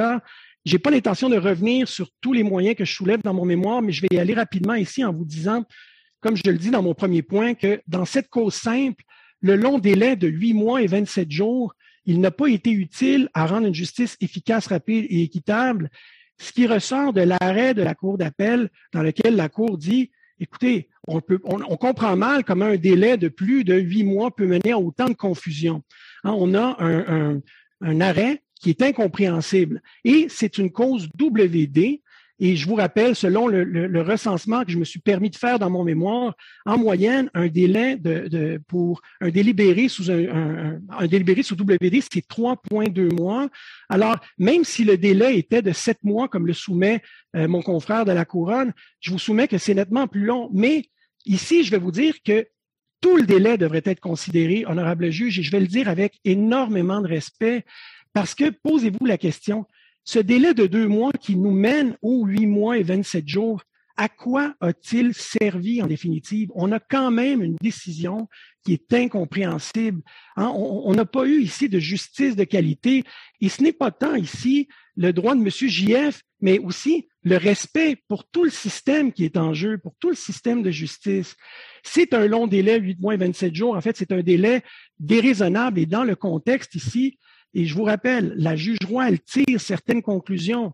Hein, mon confrère vous a dit, vous a parlé du district judiciaire de Montréal, mais la juge Roy a conclu que le long délibéré, là, il n'est pas causé ici par le manque de ressources. Hein, elle n'attribue pas au paragraphe 55 de sa décision.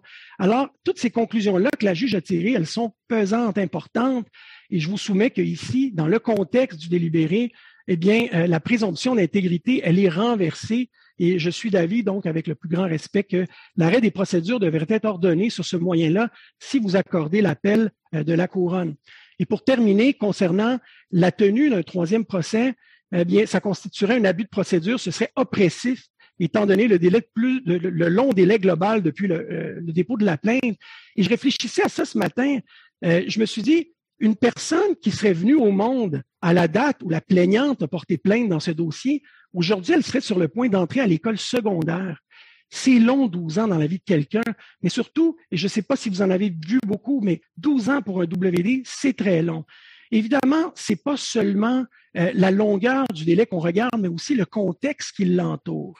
Hein. Il faut également regarder, est-ce que euh, il y a une atteinte ici à l'intégrité du système de justice? Et je vous parlais d'un délibéré tout à l'heure euh, qui, est problématique, mais il y en a eu deux délibérés problématiques. Hein, on a 15 mois de délibérés, 22 délibérés, deux décisions dans le même dossier, le même procès sur des questions simples, deux décisions qui sont incompréhensibles. Alors parlons-en du respect pour le système de justice, c'est très pertinent. Et concernant le 62 mois, le fait du premier procès, le fait qu'il soit admis par la plante, c'est important aussi.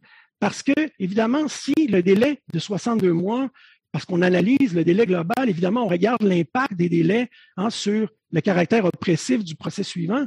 S'il avait été causé par M. JF, bien, on en tiendrait compte aussi au moment de faire la mise en balance. Alors, également, par exemple, relativement aux 13 mois préinculpatoires, euh, c'est évident que j'aurais pas eu un arrêt des procédures euh, sur 13 mois préinculpatoires, mais, mais lorsqu'on le, cumule au reste, ça fait son poids dans la balance. Alors, au paragraphe 73 euh, de Babos, vous indiquez vraiment que lorsqu'une conduite, peut-être elle seule, n'est pas suffisante, mais qu'elle est combinée à d'autres choses, bien, à un moment donné, on a un problème. Et, et c'est ce que je vous soumets ici, c'est que de continuer les procédures ici, ce serait oppressif. Il n'y a pas d'autre remède que l'arrêt des procédures qui permet de se dissocier du préjudice causé à l'intégrité du système de justice. Et si vous devez faire une mise en balance, je vous rappelle premièrement hein, que mon client, euh, premièrement, et c'est vrai que les accusations sont, sont, graves, mais il a été acquitté à une reprise. Hein, il a également euh, il a fait l'objet d'un arrêt des procédures maintenu unanimement par la Cour d'appel. Je comprends que c'est devant vous maintenant euh, et, je respecte ça, mais je le mentionne quand même. Mon client a 74 ans. Hein, il, est, il a décrit dans son affidavit à quel point les longs délais ont eu pour effet de vraiment euh, aggraver ses problèmes de santé. Hein. il a également eu pendant six ans des conditions de remise en, en, liberté stricte, donc pas juste garder la paix et avoir une bonne conduite. Il était limité dans ses déplacements il n'a pas d'antécédent judiciaire non plus. Alors, pour tous ces motifs, honorable juge, je vous demande, si jamais vous accordez euh, l'appel de la couronne, c'est d'ordonner l'arrêt des procédures pour les motifs euh, que, je viens de mentionner.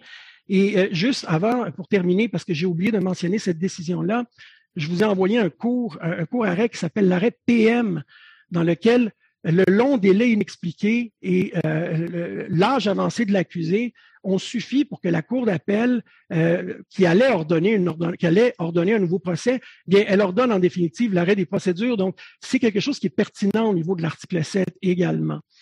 Alors donc, pour tous ces motifs, je vous soumets que l'atteinte au franc-jeu ici et à la décence est disproportionnée à l'intérêt de la société de tenir le procès. Je vous demande premièrement de rejeter l'appel de la couronne. Je vous demande, si vous décidez de l'accueillir, eh bien d'ordonner l'arrêt des procédures en base au point que j'ai mentionné également. Et je vous remercie pour le temps que vous m'avez accordé. Merci, Maître. Euh, Christine Mayville. Merci, Monsieur le Juge en chef. Chief Justice, Justices, I would like to directly address uh, the concern raised by yourself, Chief, Chief Justice, and Justices Brown and Kassirer. Um, it's important that we not lose sight that 11B rights are about getting to a trial on the merits without undue delay. The goal is not a stay. The goal is not the remedy. And that is the fundamental flaw with the Crown's argument on waiver and the Attorney General of Ontario's argument about the bright line rule uh, for bringing your application, uh, against bringing your application at the retrial. In Jordan, this court at paragraph 60 cited Justice Sapinka from Morin as saying that the purpose of Section 11B is to expedite trials and minimize prejudice. It is not to avoid trials on the merit. The problem with the Crown's position on waiver is that it presumes that the accused is indifferent towards delay when he seeks a trial on the merits.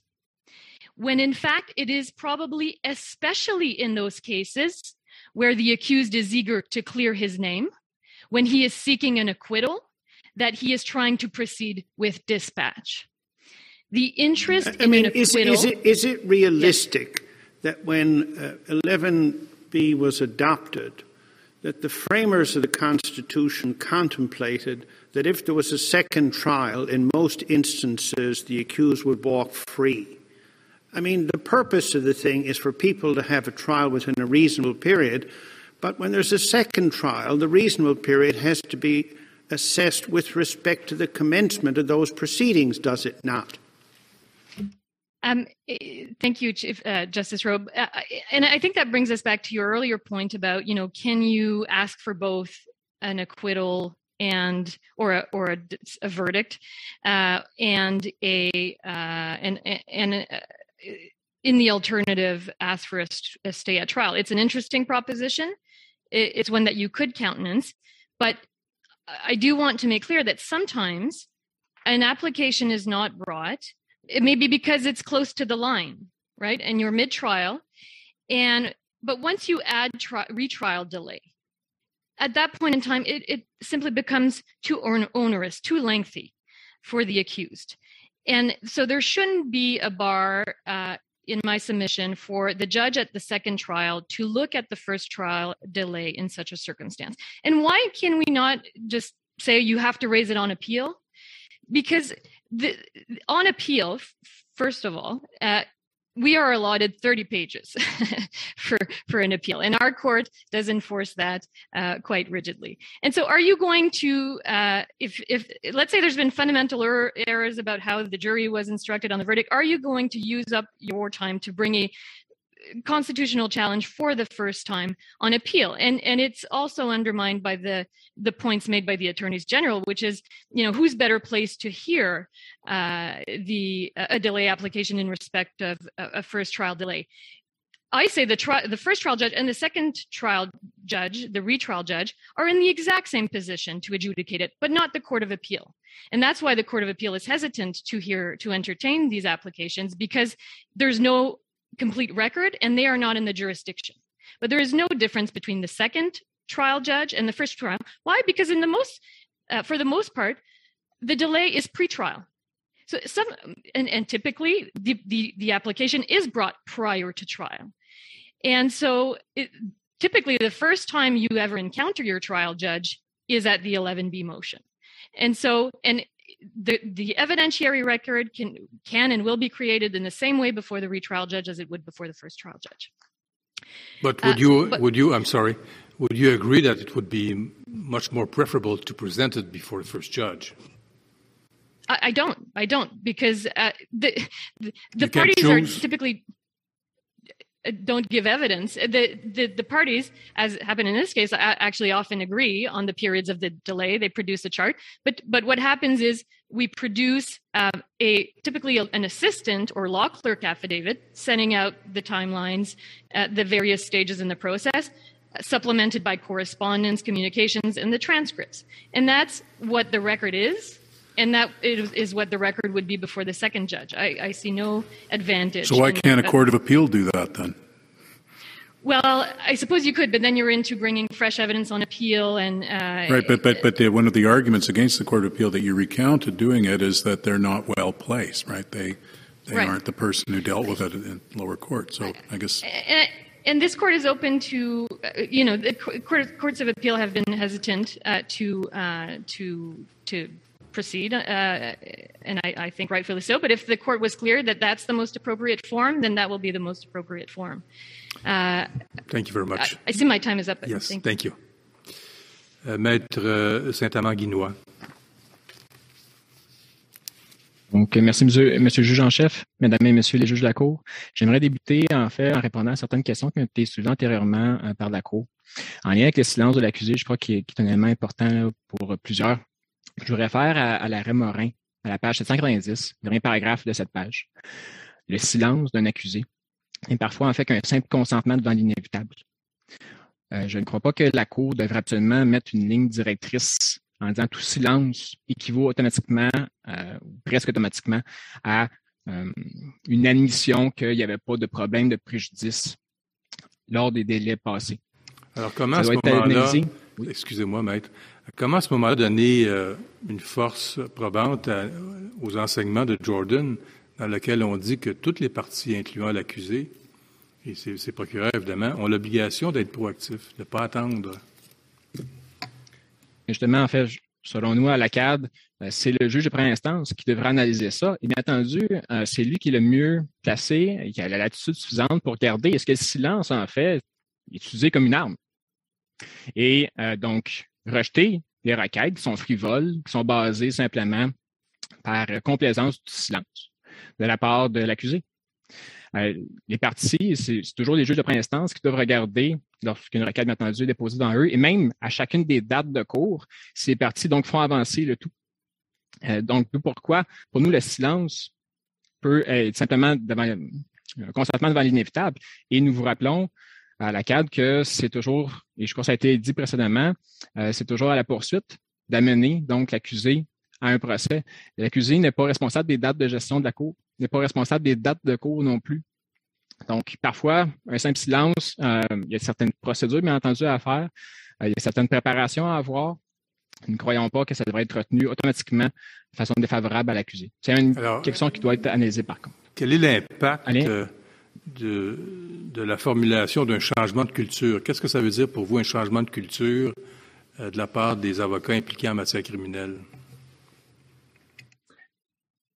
doit absolument donc faire nécessaire pour faire avancer la procédure. Et euh, bien entendu, comme on le mentionnait dans notre mémoire, euh, parfois, donc, les accusés peuvent nécessiter, peuvent préférer un acquittement plutôt qu'un arrêt de procédure lié à des délais. C'est le choix de l'accusé. C'est un droit d'aller à procès. Et en fait, je vous référais à la décision Cody. là, je vais reprendre le paragraphe de cette décision, euh, paragraphe 33 et 34, euh, on ne peut pas invoquer une conduite illégitime de l'accusé en lien avec l'exercice d'un droit, donc de droit à une défense pleine entière. On fait l'analyse, on fait l'analogie, comme quoi que le droit d'aller à procès, donc d'exercer ce droit-là à une défense libre euh, pleine et entière, n'est pas hiérarchiquement supérieur ou ne doit pas, doit pas y avoir de, choix déchirant qui doit être fait entre le droit privé à 11b et ce droit à une défense pleine et entière. Les deux droits peuvent coexister. Donc oui, les accusés doivent porter euh, les matières rapidement, et Jordan le dit très bien, comme tous les autres intervenants d'ailleurs judiciaire. Mais en tant que tel, c'est le juge de première instance, lorsque euh, une requête ou des dates de cours sont demandées, qui doit analyser cette question-là. Je ne crois pas qu'il doit avoir, dans la présente cause, une règle directive immuable qui doit être appliqué à cet égard-là sur le silence d'un accusé en première instance, en fait, dans le du premier procès. Pour euh, la question de Mme la juge Côté, c'est une différence entre l'acquittement et une condamnation. La CAD vous soumet que le délai à considérer demeure le même, peu importe le verdict. Euh, S'il y a eu un appel, c'est qu'une erreur a eu lieu, qu'elle a bénéficié à l'accusé ou à la poursuite. Le verdict est entaché d'une erreur. On peut donc considérer le verdict euh, lorsque l'on analyse une requête sous 11b. En lien avec euh, une autre question, celle du juge, de M. juge Caseraire, un peu plus tôt ce matin, quant à l'utilité de l'appel, donc pour savoir si celui-ci est mort-né. la CAD vous soumet que la question des délais est immatérielle, en fait, lors de l'appel, car c'est un juge de première instance qui doit analyser les délais. La majorité des délais peuvent avoir été occasionnés par l'accusé, comme dans Conway, où il y a un délai de cinq ans. Donc, mais il doit absolument avoir un jugement de première instance pour départager si les portions du délai doivent être retranchées. La peine n'est donc pas mornaire en soi. Même la Cour peut se pencher sur des questions très importantes pour l'état du droit. Euh, donc, et, rapidement, un dernier, aspect, sortir la position des procureurs généraux. Euh, il faudrait absolument déposer une requête, par exemple, si un délai euh, pour un délibéré dépasse six mois, par exemple un délai de dix mois, contrairement à COGECO, par ailleurs 114 à 76, on proposait une certaine méthode à faire, à suivre. Donc, euh, les accusés, pour éviter donc de se faire approcher un certain délai, devraient déposer, lors de cette, euh, ce délibéré-là, une requête, alors que c'est contraire à ce que la, la Cour, la présente Cour avait décidé dans le COGECA. Je vous remercie. Je vous remercie, Maître. Maître Idjazi. Oui, bonjour. Plaise à la Cour. Merci de nous recevoir. Alors, comment calculer euh, le délai lorsqu'il y a ordonnance d'un euh, nouveau procès? C'est une question intéressante. Regardez, l'approche globale, où on combinerait tous les délais, un souci d'équité envers l'accusé. Parce qu'effectivement, on ne peut pas effacer euh, le fait très réel qu'il y a eu un premier procès avec tout ce que ça implique. Mais le concept d'un délai global est difficile à définir et à mettre en pratique. Euh, bon, le délibéré ne fait généralement pas partie euh, du calcul, l'appel ne fait pas partie du calcul. On pourrait les soustraire, mais comment prévoir à l'avance un chiffre global qui inclurait plusieurs instances? Est-ce que du temps qui n'a pas été utilisé une première fois peut être crédité, se donner plus de temps euh, lors du deuxième procès? Ça devient difficile. Il est plus logique de suivre un cas d'analyse analogue à celui prescrit dans Jordan. Euh, une juge de la Cour d'appel de l'Alberta, euh, dans JAL, dit There's a compelling logic that a presumptive sealing is also needed for the retrial. Alors, l'ADM est d'accord avec l'approche de redémarrer le compteur à zéro à partir de l'ordonnance d'un nouveau procès. OK? Mais, il y a deux mais, deux idées. Premièrement, il faut un plafond plus court. La deuxième fois, j'y arrive. Et euh, deuxièmement, on ne peut pas oublier qu'il y a eu un premier procès qui a pu durer plusieurs années, où l'individu est en péril depuis la première fois.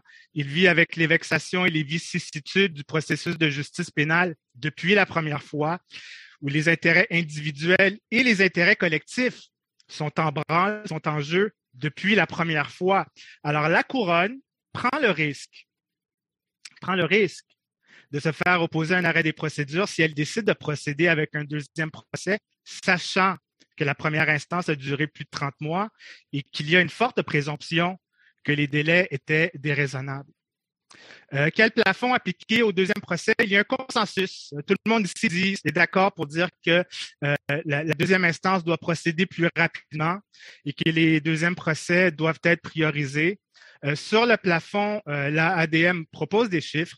Six mois pour les affaires de cour provinciale, huit mois pour les affaires poursuivies par voie de mise en accusation ou de cour supérieure. Les plafonds doivent nécessairement être plus bas pour un deuxième procès. Le deuxième procès est un autre univers. Il y a déjà une divulgation de la preuve qui a été étudiée. Si une enquête préliminaire elle a été faite, plusieurs des questions ont déjà été tranchées. Les censés sont censés être prêts à procéder. Euh, les chiffres qu'on vous propose euh, s'inspirent euh, notamment de Morin, Morin qui reprend Ascov, qui parle d'un délai de six à huit mois de délai institutionnel acceptable après le renvoi à procès. Une situation où la preuve a été étudiée, il y a eu enquête préliminaire ou renonciation à l'enquête, les parties connaissent le dossier, alors c'est comparable au phénomène d'un nouveau procès. Il y a également un juge de l'Ontario, euh, en 2018, une affaire Craig Lia, vous avez ça euh, dans nos autorités, qui propose un délai de cinq à huit mois. Et il y a l'auteur Alan Gould aussi, qui précisément sur le, sujet d'un retrial, d'un deuxième procès, parle de six mois en cours provinciale et huit mois en cours supérieure. Alors rapidement, euh, euh, c'est un, une proposition qui est raisonnable. Euh, euh, sur le plan conceptuel, cette méthode cadre avec la logique de Jordan. Ça donne la prévisibilité, ça donne le temps de procéder et ça permet d'obtenir justice lors d'un deuxième procès dans un délai raisonnable. Alors, appliquons cette mécanique concrètement. Je vois trois scénarios rapidement et ça va conclure. Si le délai du premier procès était inférieur à 30 mois, il est présumé raisonnable.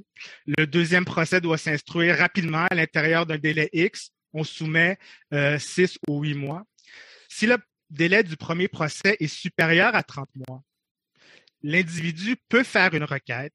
Il redevient inculpé. Il y aura un examen de ce délai il y aura arrêt des procédures si le premier délai est déraisonnable. Pas besoin d'examiner le deuxième délai. Et euh, si le premier délai est supérieur à 30 mois, mais que la couronne repousse la présomption, on recommence le compteur à zéro à partir de l'ordonnance de nouveau procès et euh, il y aura une analyse des délais du procès, du deuxième procès qui doit en principe se tenir dans les six ou huit mois. Si l'accusé veut, se plaindre des délais avant, le cas d'analyse de Jordan dit que euh, euh, il doit euh, démontrer qu'il a été proactif et qu'il a fait le nécessaire pour faire avancer le dossier. comme l'explique très bien Jordan, alors c'est une mécanique qui est simple, c'est une mécanique qui est équitable et c'est la mécanique appropriée, le tout respectueusement soumis. Merci beaucoup, maître. Merci. Réplique, je pense, maître Tremblay. Non, c'est Maître Abran. Ça, je disais, Maître Abran. Sauf si la, Sauf si la Cour a des questions pour euh, la plante, euh, il n'y aurait pas de réplique aujourd'hui. On vous remercierait pour votre écoute. Merci, Maître. Alors, euh, je remercie tous les avocats et avocates. La Cour va prendre le dossier en délibéré. Bonne fin de journée. Thanks for listening to Canada's Court, presented by the Criminal Lawyers Association. Full webcast version of the oral argument featured in today's episode can be viewed from the Supreme Court of Canada website at scc csc.ca or obtained from the court directly. Other episodes are available on all major podcast platforms or by visiting podcast.criminallawyers.ca. The Supreme Court of Canada is not affiliated with this podcast and did not produce or participate in its creation.